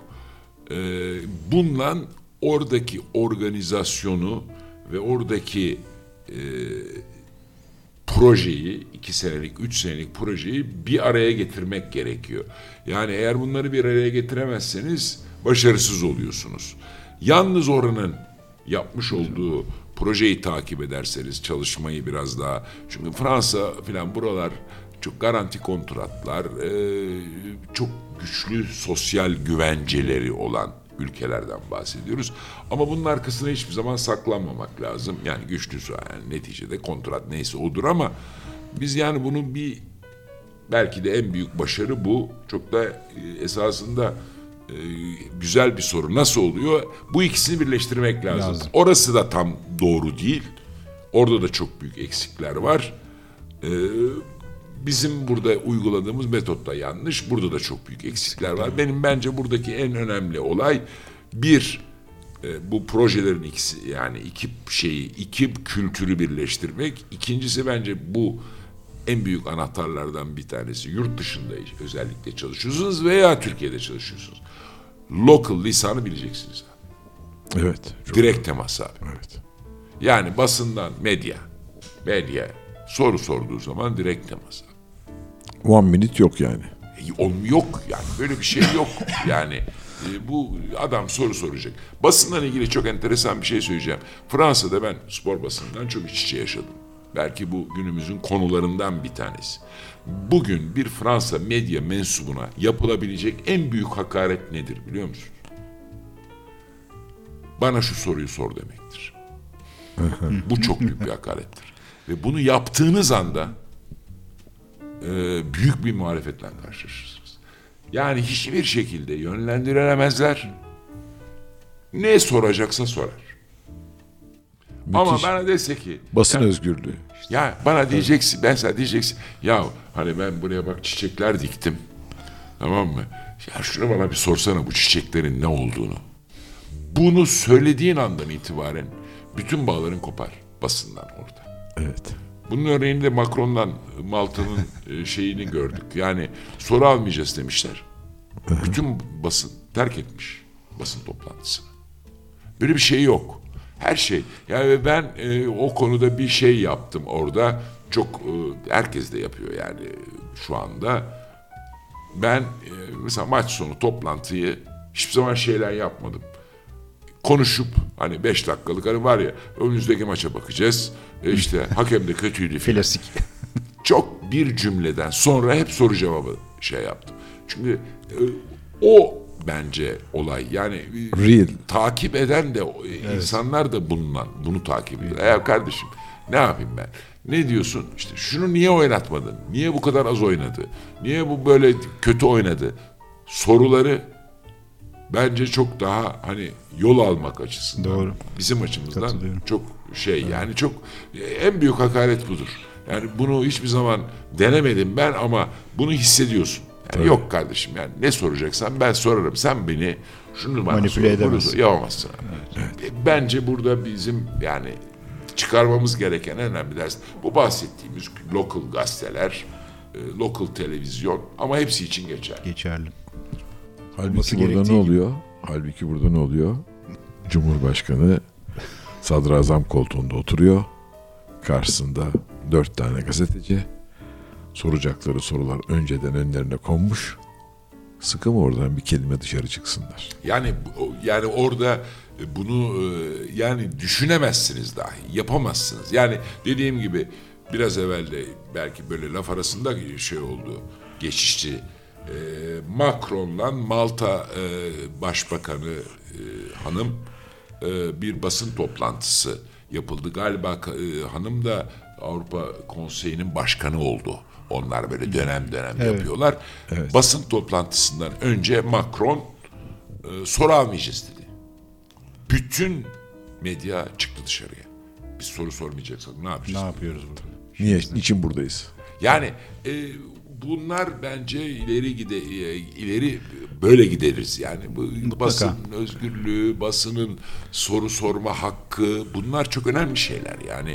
E, biz bunları Temel temel prensipler ama maalesef unuttuk çünkü biz. bunu bundan yol alınıyor. Yani e, tabii çok büyük tepki oldu. Sonra hani düzeltmeye çalıştılar ya biz öyle demek istemedik falan filan ama yok oldu bir kere yani. E, Bu bence e, gelmemiz gereken nokta şeffaflık.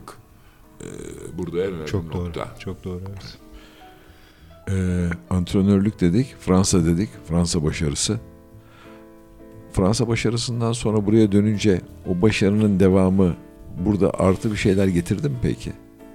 Şimdi ben Ya benim için mesela çok önemliydi. Ben hep takip İki ediyordum. dönem geldim. Bir Beşiktaş döneminde geldim. Ee, yani şöyle e, kolay değil, şöyle kolay değil.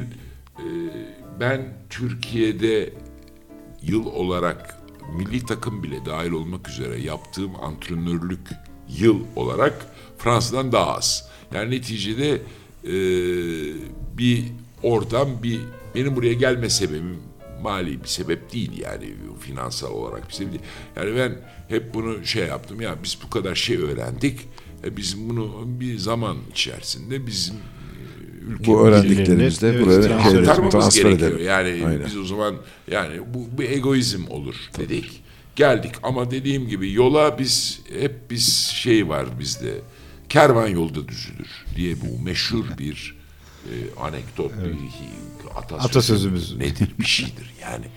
Biz hep buna alışmışız. Yani ya bakarız filan. Yok böyle bir şey. Yani adam bir plan program yapıyor. Bunun için ben bugün hani Galatasaray'la ilgili konuşayım. Yani bir Galatasaray bir proje yaptı futbolla ilgili. İşte Fatih dostumuz, arkadaşımız bir proje yaptı. Şimdi projelerde geri adım atılmaz. Proje neyse o. Proje neyse o. Yani e, ben buraya geldim bir projeyle. Bir kafamda bir projeyle. Şunların, şunların, şunların, şunların olması gerektiğini söyledim. Birinci sene Hiçbir problemimiz yok. Beşiktaş kulübüne geldi. İşte Cumhurbaşkanlığı kupasını kazandık. İşte Efes Pilsen'i yendik falan filan. Fakat 2-3 tane şey var. E, Projeleri takip etmiyoruz ve sapma gösteriyoruz projelerden. Ben hep şunu görüyorum. Evet.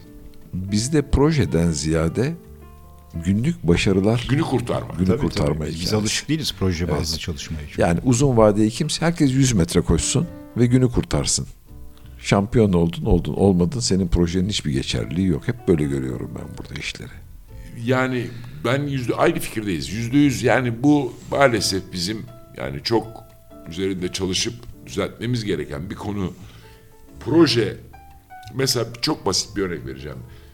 Benim çalıştığım kulüp hani ben böyle şeyleri de çok sevmiyordum ama onu da söyleyeyim. Benim çalıştırdığım kulüp 50 bin nüfuslu bir şehrin takımı.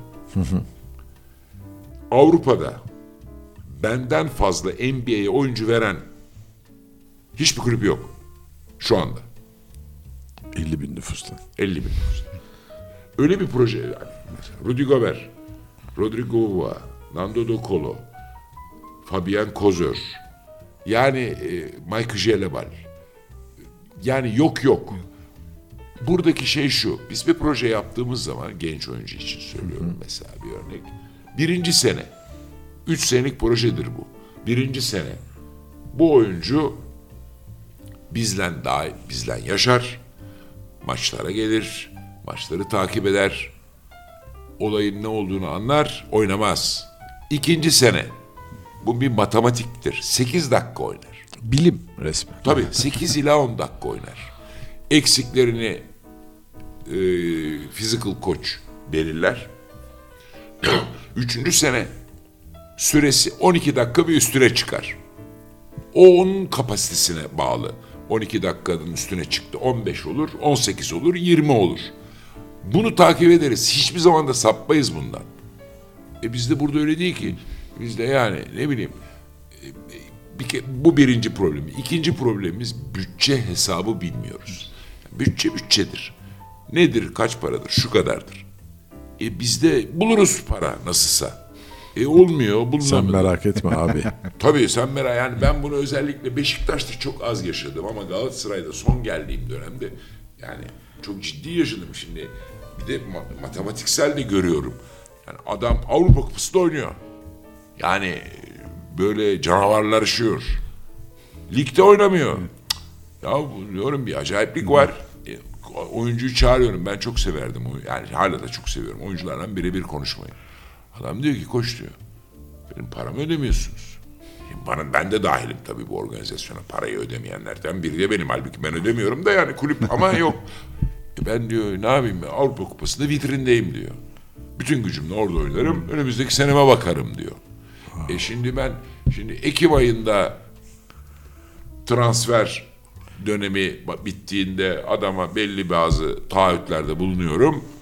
Benim yöneticim geliyor diyor ki bizden para mara çıkmaz Mart'tan evvel ödeme yapamayız diyor. E şimdi ben bunu nasıl oyuncuya anlatacağım? Ve neticede hiçbir şekilde bir motivasyon kalmıyor. Şimdi biraz daha iyiye gidiyor işler.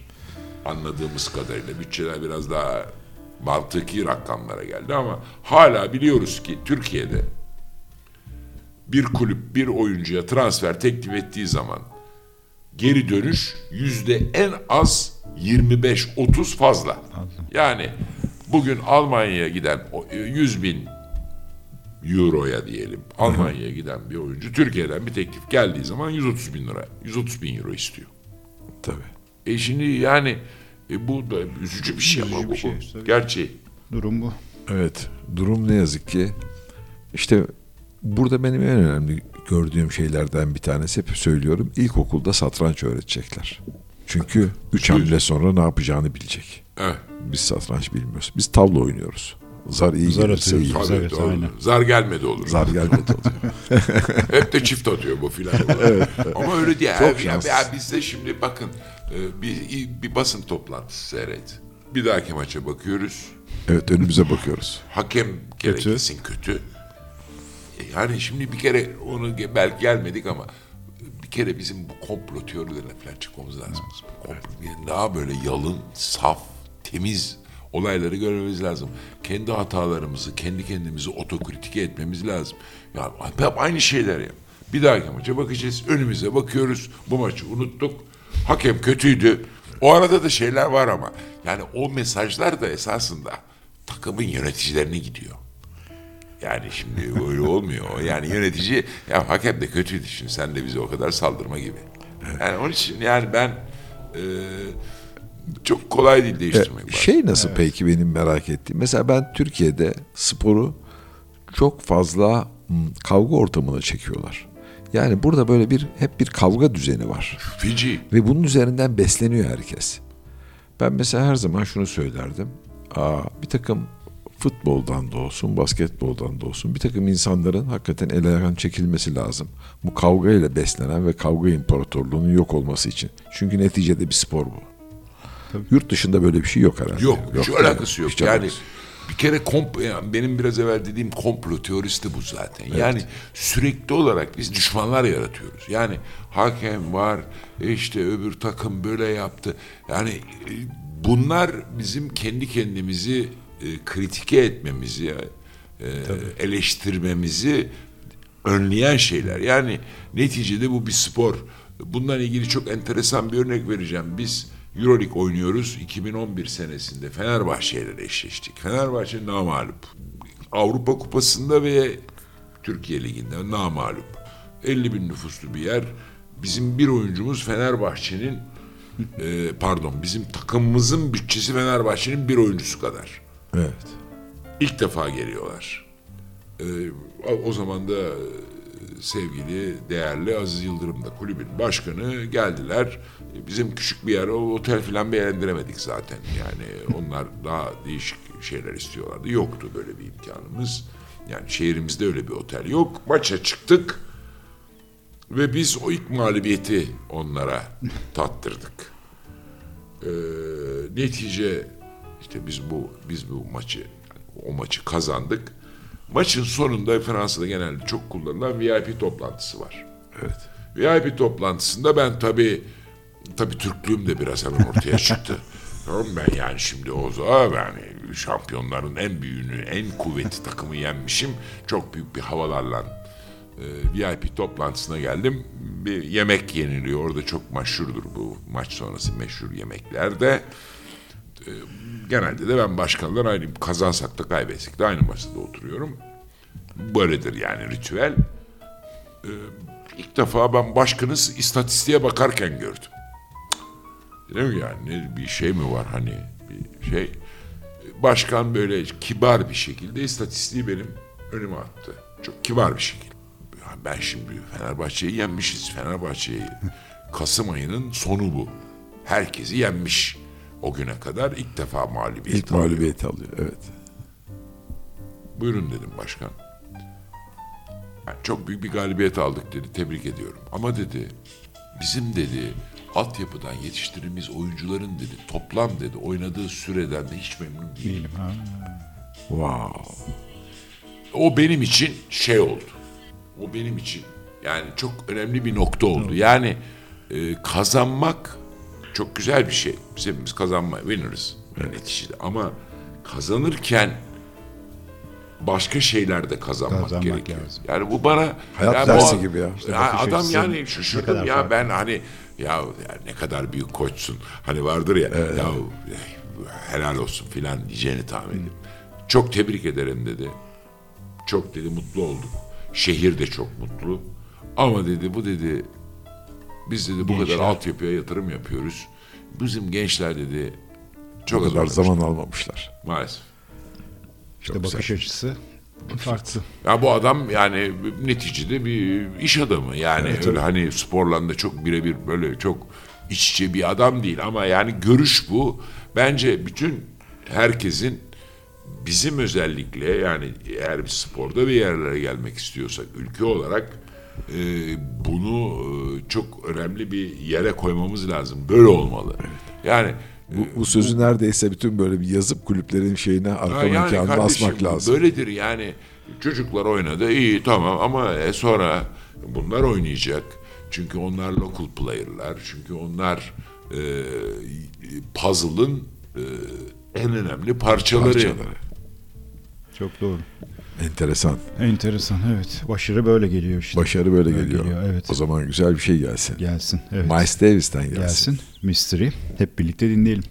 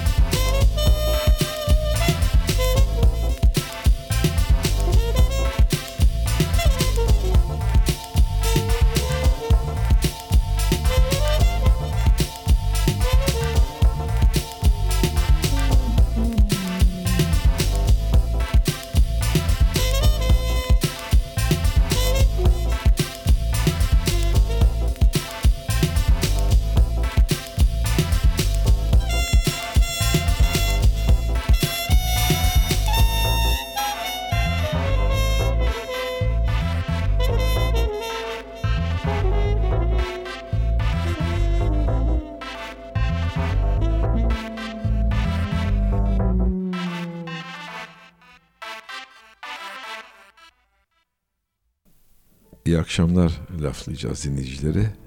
Ee, Perşembe akşamı dinleyecekler için iyi akşamlar. Cuma sabahı dinleyecekler için Günaydın. günaydın olsun. Bir de programın tekrarı var çünkü sabah 11'de. Bu akşamki konuğumuz sevgili Arman Kunter. Yurt dışında basketbol serüveni devam ederken bir e, isim takmışlar. Le Malin du Bosphore. Boğaz'ın kurnazı. Kurnazı. Evet. Bu, bunu deyince aklıma şey geldi. Fransız okulundayken bir tekerleme vardı. Bosforuma Ejip kaçtı. Öhöjedi, öhöjedi. Köpoğlusu ne pasorti. Süper. Süper. Süper. Aa, Boğaz'ın e, kurnazı, boğazın şeytanı diyelim. Ama boğaz sadece e, orada taktıkları isimle kalmıyor. Burada da bir boğaz tutkunluğu var ve biraz deniz, biraz teknecilik var. Biraz oradan dinleyelim. Ya şimdi şöyle, e, öncelikle e, bu Malen du Bosfor, bu Pierre Maurice Barbeau diye bir e, arkadaşımız var. E, abimiz bizden yaş olarak da epey şey. Bu 1999 Avrupa Şampiyonası'nda ben amil takım antrenörüyken bizi çok takip etti. O zaman biz çok genç bir takımdan katıldık. Çok böyle hani taktikler falan yaptık kendi çapımızda. Bu taktikleri çok başarılı oldu bu taktikler ve çoğu takımı da böyle bir, hani deyim yerinize mat ettik. Bizden daha güçlü takımları falan.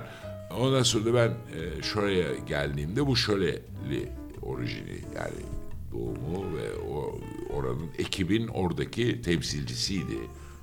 Bu Pierre Maurice Barbeau bana Malen du Bosfor diye bunun tam karşılığı Boğaz'ın kurnazı. Evet.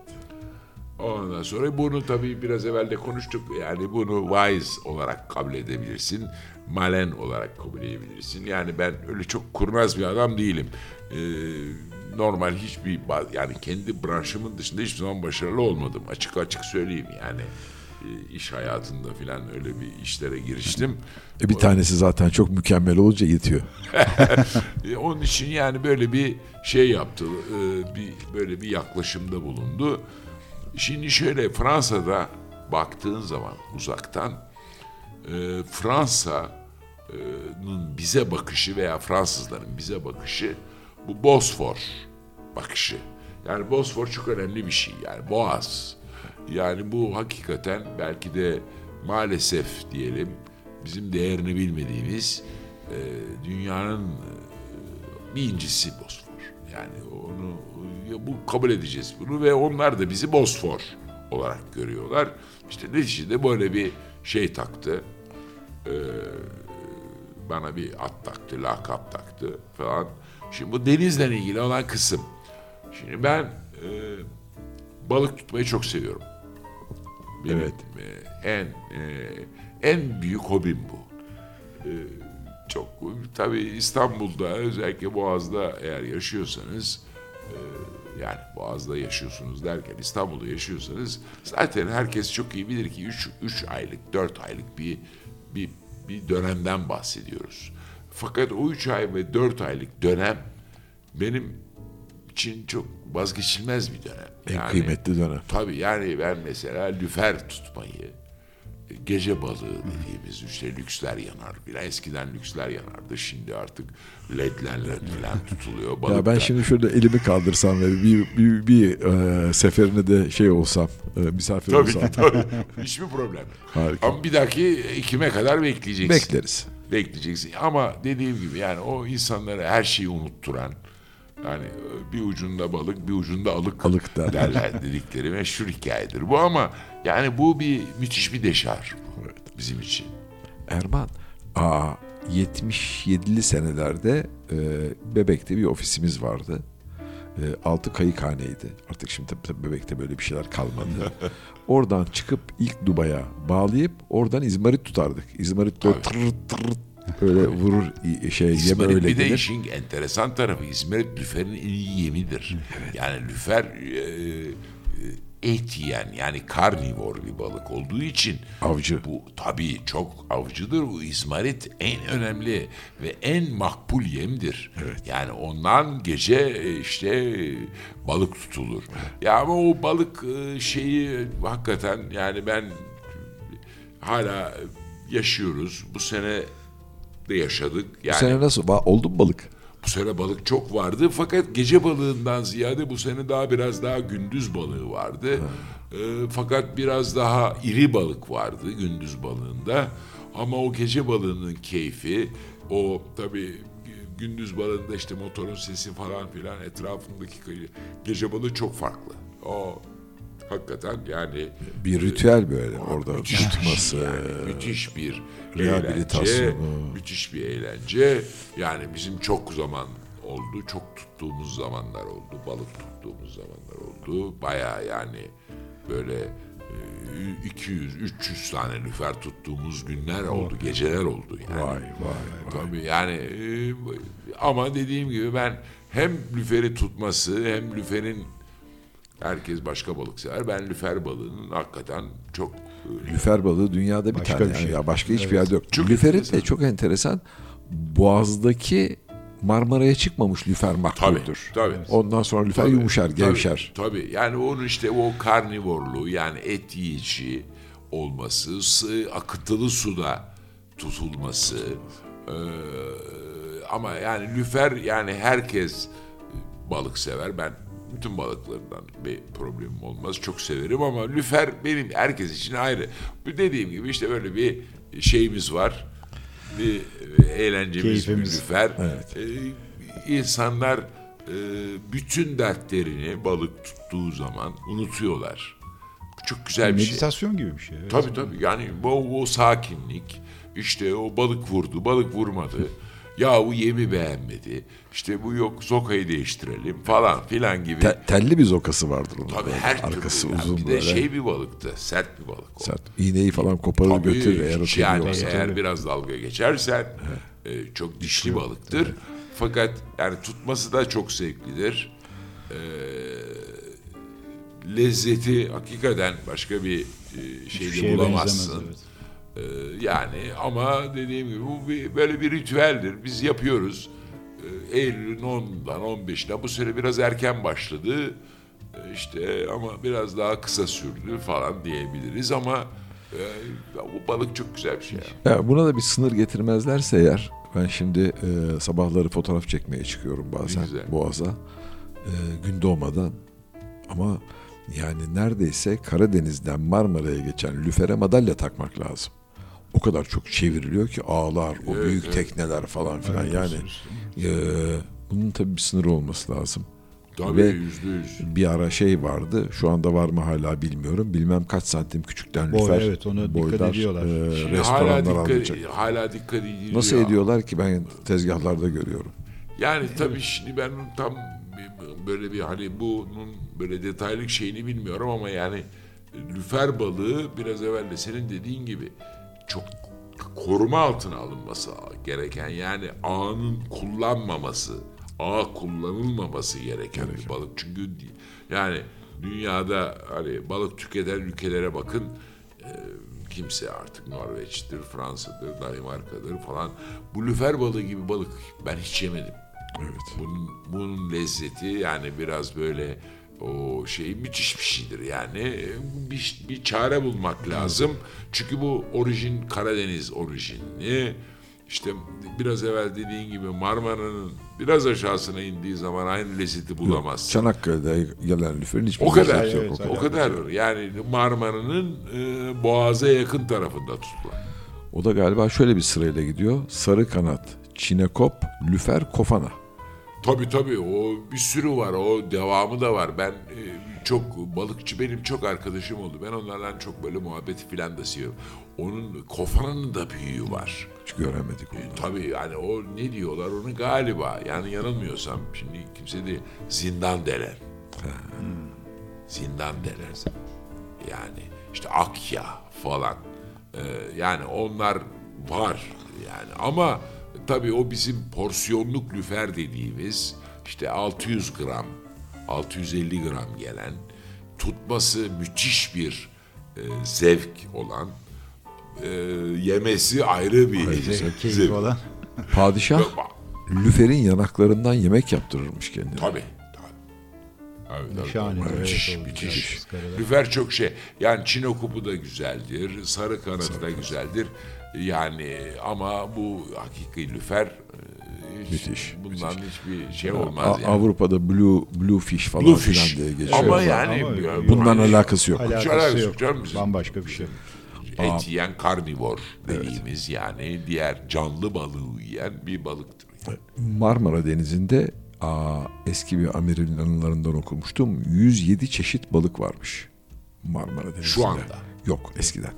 Şimdi 17 Aa, falan vardı. E şimdi belki yoktur. Ve bunların en fazla yuvaladıkları yer İzmit Körfezi'ymiş. Şimdi İzmit Körfezi'ne balığı atsan dışarıya atlar. Yani ben Tabii. dışarıda öleyim Şimdi diye. çok enteresan bir şey söyleyeceğim. Balıkla ilgili konuşuyoruz. Bu sene e, gündüz balığında biz e, çok ciddi geriye attık e, şey olarak yani Takvim olarak. e, hayır tut e, almadık tekneye çok e, ciddi oranda büyük boylu iskorpit Bitler. gördük. E, tutmadık, almadık. Yani büyük oranda derken yani hani e, yenilebilecek şey de değildi. Fakat ilk defa bu kadar iskorpit görüyorum. Özellikle Müthiş e, Rumeli olur. Hisarı müthiş tabii. Rumeli Hisarı ve bu e, bölgede Dragonya falan da geliyordu. O biraz daha zor hani hazırlanması, tulum çıkartması falan ama iskorpit çok gördük. İlk defa bu kadar görüyorum. Ee, yani bu da bir esasında e, ya- yavru kırlangıç. Hepsini tabii geri attık. Yani e, hiçbir şekilde tutmadık ama ilk defa bu kadar e, kırlangıç da görüyorum. Çünkü bizim zamanımızda kırlangıç çok önemli bir balıktır. Bu, bu özellikle çorbası, buğulaması, Buğulaması. filan kırlangıçın Kıymetli, yani, e, kıymetli. kıymetli.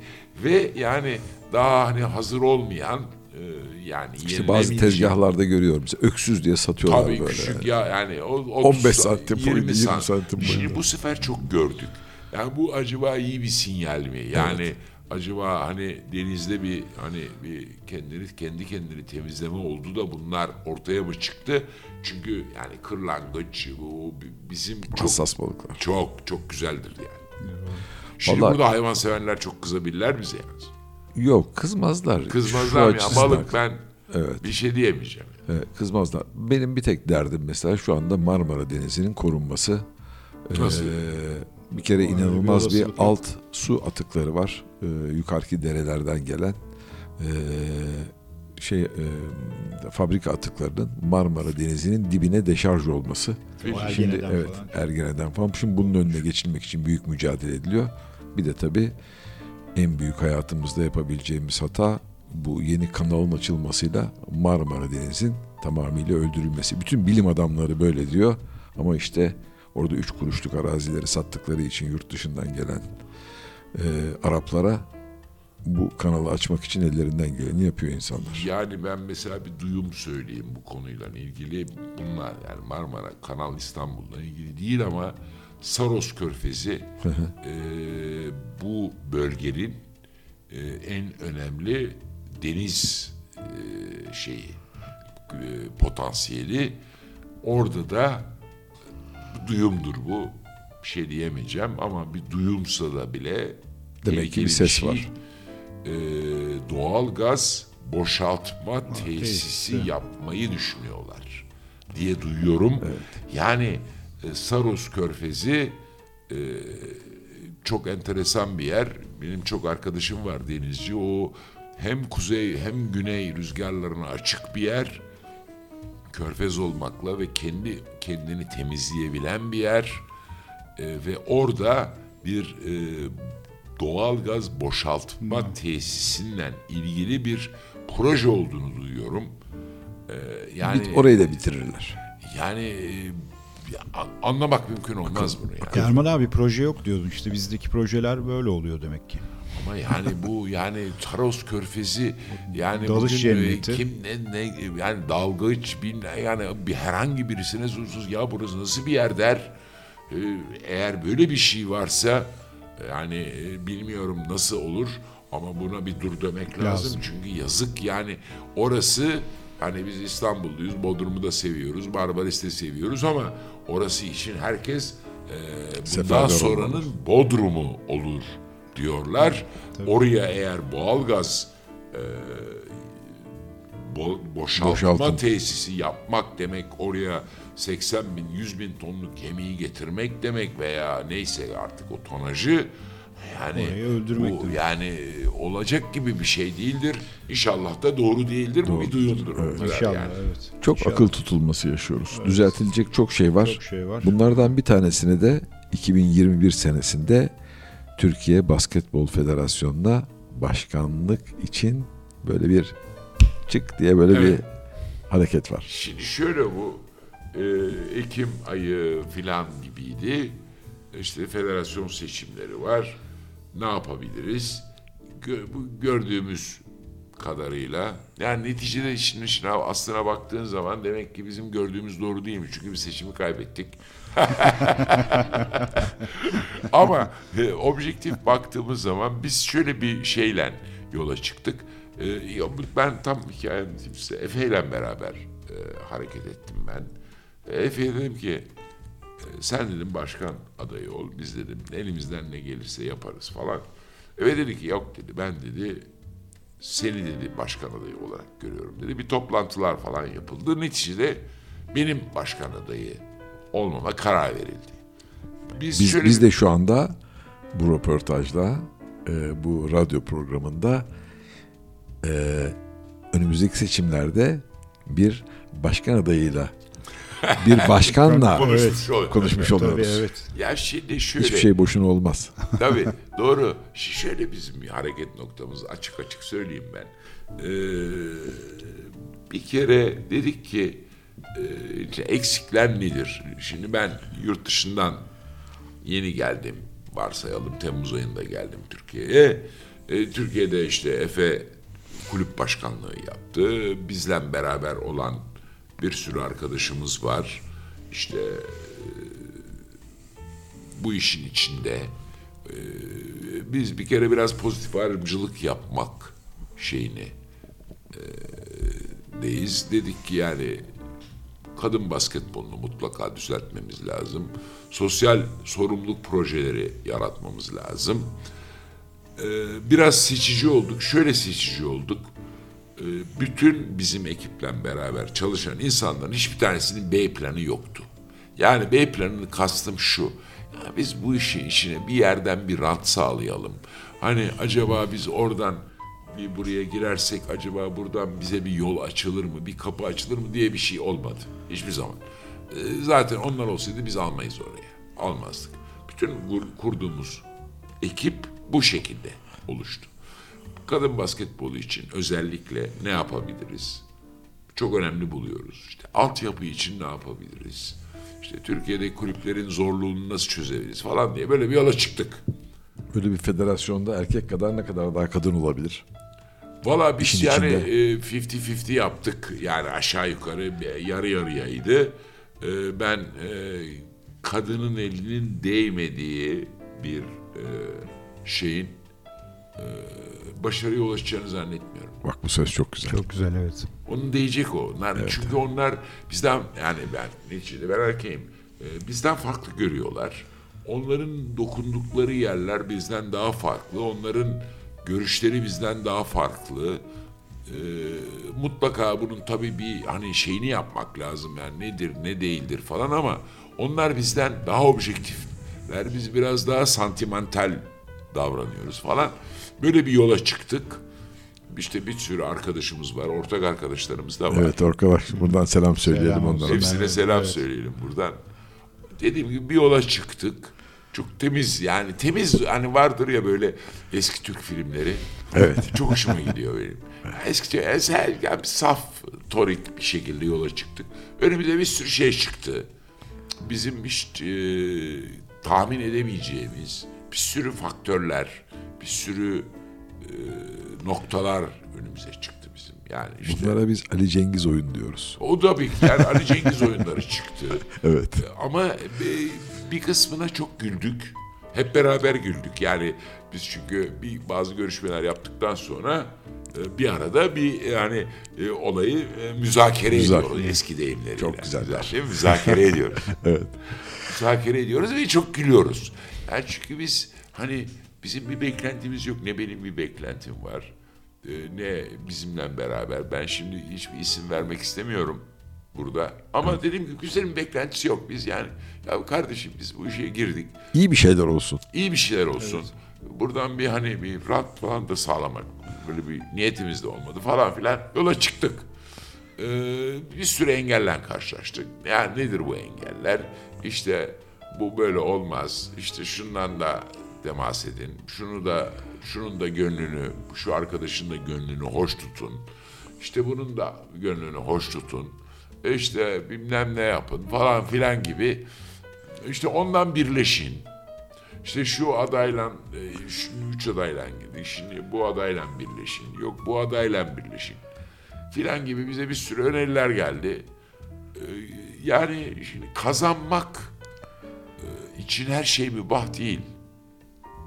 Yani Aynen kısacası. şeyin söylediği Fransa'daki kulüp başkanının Başkanın. söylediği laf. Ha, ne kadar yani, önemli. e, tabii. Yani biz ne yapalım? İşte bunu atalım, bunu katalım. Bu da olsun. Yok öyle bir şey. Yani biz bir proje yaptık. Ha, bu, bu projemiz size uyuyorsa buyurun katılın. Bizim yerimizde her zaman şeyimiz var. Hatta yani dediğim gibi yani böyle bir yola çıkıldı ama neticede 21 oy aldık. Çok önemli 21 oy aldı. Yani çok yani 160 oydan 21 oy aldık. Belki hani e, bir sürü e, çok iyi arkadaşlarımızın dediği gibi biz belki hani Bulgaristan Basketbol Federasyonu Başkanlığı'na aday olmuş olsaydık veya Fransa'da belki daha fazla oy alacaktık 21'den yani. Güzel. Ben o o kadar az alınan oyu çok kıymetli buluyorum. Çünkü bunlar gerçekten inanan insanların verdiği oylar. Ama Guinness Rekorlar kitabına giren 153 sayı var. Ama 21 de var. Bu Guinness'e girmez ama. Bilmez. Ama gün gelecek bu Evet. 21 oy 153 oya tamamlanacak İnşallah. ve Evet. Türkiye e, Basketbol Federasyonu bugünkü bulunduğu çıkmazdan nefes alacak. Çıkacak. Ben buna inanıyorum. Göreceğiz. Güzel. Bekleyip göreceğiz. Evet. Bir parça arası parça veriyoruz. arası vereceğiz ama şimdi bu parçanın e, bir önemi var Erman abi açısından. Feel so good diyeceğiz Chuck Mangione'den. E, parçaya gitmeden isterseniz onu da dinleyelim Şimdi sizden. Chuck Mangione çok enteresan. Ben eee İle ilgili benim çok anım var. Şöyle anım var yani şahsen tanımıyorum tabii Mangione'yi. Bu eee, önemli bir yani önemli bir akım yarattı. Benim eşimle eee, çok uzun süredir evliyim. Ee, bizim e, flört ve evliliğimizin ilk başı döneminde çok önemli bir yer tutuyor Chuck Mangione. Şimdi e, tabii hani konuşurken de size de söyledim şimdi Chuck Mangione'nin o meşhur Children of Sanchez diye bir parçası var. Bu hani nefeslerin çok güçlü girdiği Evet. falan. E, çok enteresan bir parça. Fakat bu parçanın e, kısaltılmış versiyonu 4 dakikalık falan bir versiyon. Orada o parçanın şeyini e, yapamıyorsun. Ruhunu kavrayamıyorsun. Bunu kavramıyorsun. Normal o uzun versiyon 13-14 dakikalık versiyonda işte önce bir e, e, sözlü bir bölümü var. Arkasından gitar var. Arkasından e, nefeslerin Diller girdiği var, evet. bölüm var. En arkasından da hem söz ve hem nefesli ve hem gitar olarak komplenin girdiği. Bu 14 dakika 15 dakika. Evet, evet, biz uzun buna versiyonu. o zaman küçükten beri hep buna biz beyaz albüm diyoruz. O albüm beyazdır. Çok güzel. Evet. Kapağı onun beyaz albüm bizim için o. Öyle bir şey lakap takmışız. Bu Children of Sanchez bizim yani flörtümüzün, evliliğimizin filan sembolü gibi bir şeydi. Bir Konuştuğumuzda da sizden hani ne yapabiliriz? Ha, feel so good. Yani en azından belki e, demoralize olan şu anda hani moralsiz olan geleceği hani sıkıntılı gören insanlar için hani böyle feel so good yani Evet. kendinizi iyi hissedin. Hissedin, Yani- süper. Süper. şahane, şahane. Harika. Harika. Evet. Peki, Ee, o gelsin. zaman evet gelsin hep birlikte dinleyelim.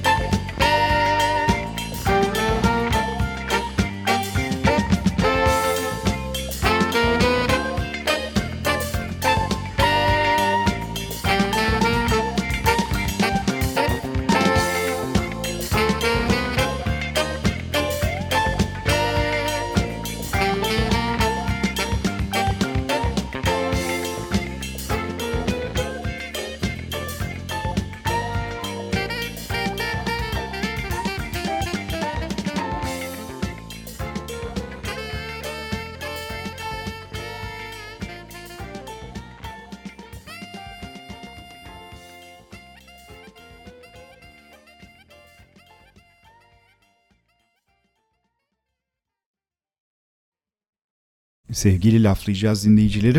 Maalesef e, yine bir gecenin bir keyifli bir söyleşinin sonuna geliyoruz. Bu akşamki konumuz e, Erman Kunter'di. Çok Bit- çok bitmek istemedi. bitmek istemedi evet bitmesini istemediğimiz programlardan bir tanesi oldu. E, yine her zamanki gibi yapalım Ahmet istersen. E, Erman abi gençlere ne mesaj verecek? Gerçi satır aralarında çok güzel e, mesajlar aldık ama onları böyle bir e, toplarsak Şimdi e, ben tabii bu benim hani yarattığım bir şey değil ama gerçeğini şöyle söyleyeyim bu e, bizim bizden de önceki jenerasyonun çok e, saygıyla andığı bu Amerikan üniversite tarihinin veya Amerikan koştuk tarihinin en önemli kişisi bu UCLA'in antrenörü John Wooden. Bunun çok enteresan bir kitabı var. E, ben oradan çok kendime şey çıkarttım. Yani slogan buldum kendime. Ve bunun söylediği bir şey var.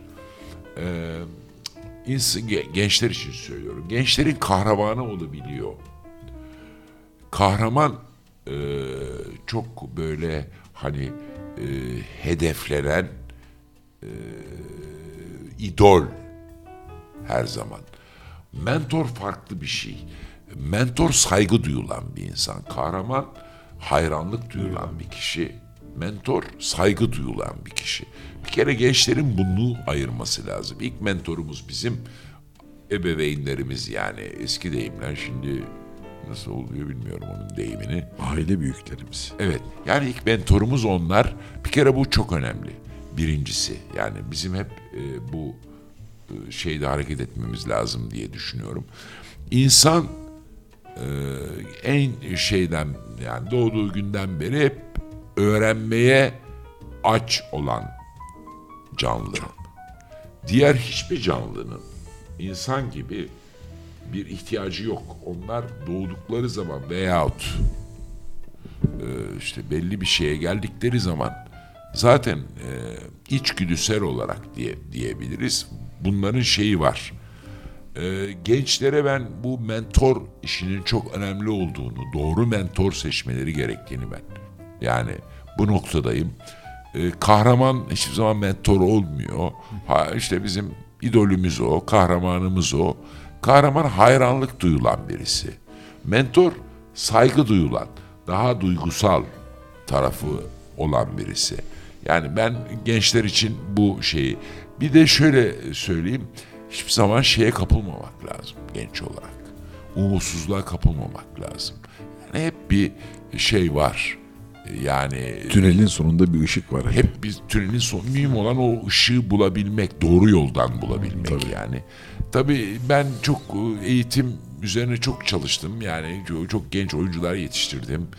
Ee, bizim görevimiz yönetici olarak veyahut işte ne kabul ederseniz kahraman olarak Mentor veya olarak. mentor olarak. Bizim görevimiz onlara doğru yolu göstermek. Bizim burada bu- yani neticede hepimiz bir şekilde e, hayatımızı sonlandırıyoruz. Ama bütün gençlerin e, bizim onlara vereceğimiz bir şey olduğunu bilmeleri gerekiyor. Doğruları onlar seçecekler. Ben yüzlerce antrenörle çalıştım. Bunları filtre edeceksiniz. Bunların doğru şeylerini, e, doğru yaptıklarını, hepsinin doğru tarafı yok. Ama Ayıklayacaksınız. mutlaka ayıklayacaksınız ama mutlaka e, yani e, bir şeyi hiçbir zaman unutmayacaksınız. Tünelin ucunda hep bir ışık var. Mühim olan o ışığa ne kadar sağlam gittiğiniz ve o ışığı ne kadar bulduğunuz. Ama kahramanla mentoru hiçbir zaman birbirine karıştırmayacaksınız. Erman bir de bir ki- kitap geliyor. Yani ondan bir epey bir çalışmamız var. Evet. Ciddi bir çalışma o. Burada biraz daha hani çok da böyle hani akşam geç saat falan e, yayın falan çok da fazla hani e, mentorluk tarafına filan orada biraz daha onlardan bahsediyoruz. Yani ne yapılması gerekiyor, nasıl yapılabilir, gençler nasıl e, eğitilebilir. Çünkü onların eğitilmeye ihtiyacı var. E, Türkiye hep genç nüfusunun çok fazla olduğundan övünen bir ülke. Doğru. E ama onlara ne yapılıyor, ne yapıyoruz? Onun da belli değil. Yani biz ne sağlayabiliyoruz onlara? Nasıl bir ufuk açabiliyoruz? Yani e, zor bir şeyden geçiyor. e, bütün dünya geçiyor ama biz e, yani gözden gözüken o altyapımız biraz zayıf bizim. Altyapıdan kastım yani alt taraf dolu değil. E, bize çok iş düşüyor. Bizim gibilere çok iş düşüyor. Ama dediğim gibi yani çok şey e, tünelin ucunda ışık var ama e, ona biz e, yani şu anda bulunduğumuz şeyde e, epey uğraşarak onu bulacağız. Zor çıkacak. Çok da kısa yoldan da gitmemek lazım. belki de. Tabii ki yani bu etap etapları hiçbir zaman yakılmaz. Etap etap yani bu Fransızca hep çok kullanırlar bunu Fransızlar. Etapları yakmadan gidilir bu işte yani. Etap veya etap gidilir yani. Kitabın etabı ne zaman?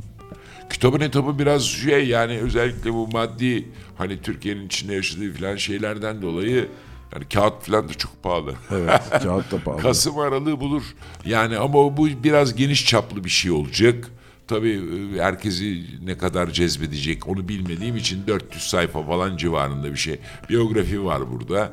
Ee, Biraz e, çok fazla belki de hani çok fazla demeyeyim benim için normal de bir sürü insana çok fazla gelebilir. Çok otokritik var. Yaptığım hatalar var. Herkes gibi ben de hata yaptım. Bir sürü yanlış karar verdim. Veya bir sürü e, insanın desteklemem gerekiyordu. Çekimser kaldım. Tarafsız kalmaya çalıştım. Ee, Ama bunun şimdi doğru olmadığını görüyorum. Evet. Ben her zaman tarafım. Taraflıkla ilgili son bir şey var şarkıdan. Ondan sonra bir daha konuşacağız? Yok. Yok şimdi bitiriyoruz. Sonra en son şarkıyla parçayla bitireceğiz. Ne yapalım şimdi? Söyleyeyim mi son parçayı? Ee, son parçaya Söylemeden evvel bir müzikle bir şey bağladık. Tamam evet, bağlayın. Ba- evet. Ee, Sen bağlıyorsun. Müzikle alakalı. Ha. Şimdi şöyle ben e, biz çok e, aile olarak da benim dünya görüşüm başta olmakla beraber tabii ki biz e, çok Mustafa Kemal Atatürk'ün e, bizim için çok şeyler yaptığını, bizim bunu şu anda yapıp yapmadığımızı onun takip edip etmediğimizi bilmiyorum. Ama ben mesela çünkü cazdan da falan da bir alakası yok tabii bu parçanın. Neticede yani neticede bir rock, senfonik rock veya neyse işte. Bu You Were Here e, parçası benim aynı şekilde eşimle yani hayatımda çok önemli yer tutan bir parça You Were Here. Tam Türkçe karşılığı burada olmanı arzulardık. isterdik. arzulardık. Evet. Yani burada olmanı arzulardık. You were here. Ee, sözlerinde eğer hani orada da bir sürü şey çıkar. Yani şimdi ben yalnız ana başlığı söyledim ama were ben şöyle bir örneğim ve benim şöyle bir özelliğim var. Ben mesela sabahleyin yola çıkıyorum. Ne dinlerdim? Ha ne bileyim ben işte country falan. Onları da ben çok seviyorum. Ha. Ben yani caz maz falan seviyorum ama country country de çok seviyorum. Ne bileyim country. Mesela uzun yola gidiyorum. Highway ben dinliyorum. İşte e, Willie Nelson, işte Waylon Jennings falan filan ama Wish You Were Here benim için çok e, özelliği olan ayrı bir şey. Ve onu ben e, tabii benim haddime düşmez e, neticede baktığında ama bir Şüver Here'i ben Mustafa Kemal Atatürk'ten çok özleştiriyorum. Yani en azından bu şarkının ismini özleştiriyorum. Evet. Hepimiz. Hepimizi özlüyoruz. Aynen öyle. Belki de bu slogan olur bundan sonra. Evet. Bir Şüver Here çalınır. Evet.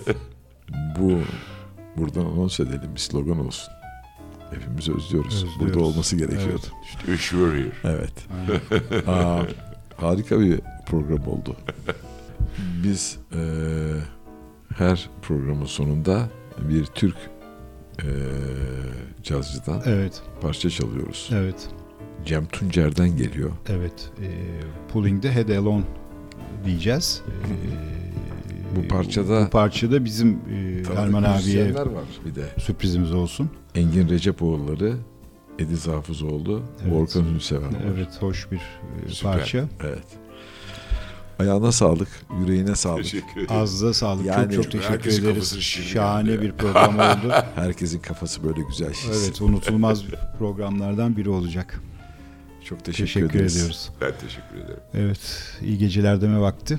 Haftaya tekrar Buluşmak üzere. görüşmek üzere diyelim. Erman Kunter'i özleyeceğiz. Ben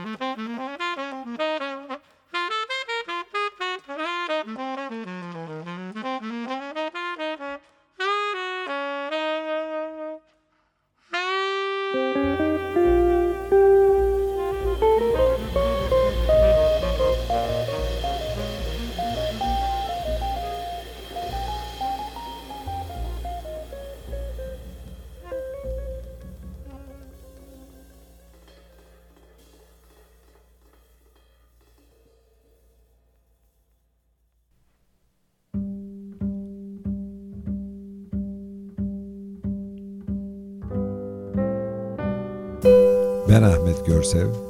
Ben Atilla Aygin'im. Ne yapacağız? Joy Jazz'da laflayacağız.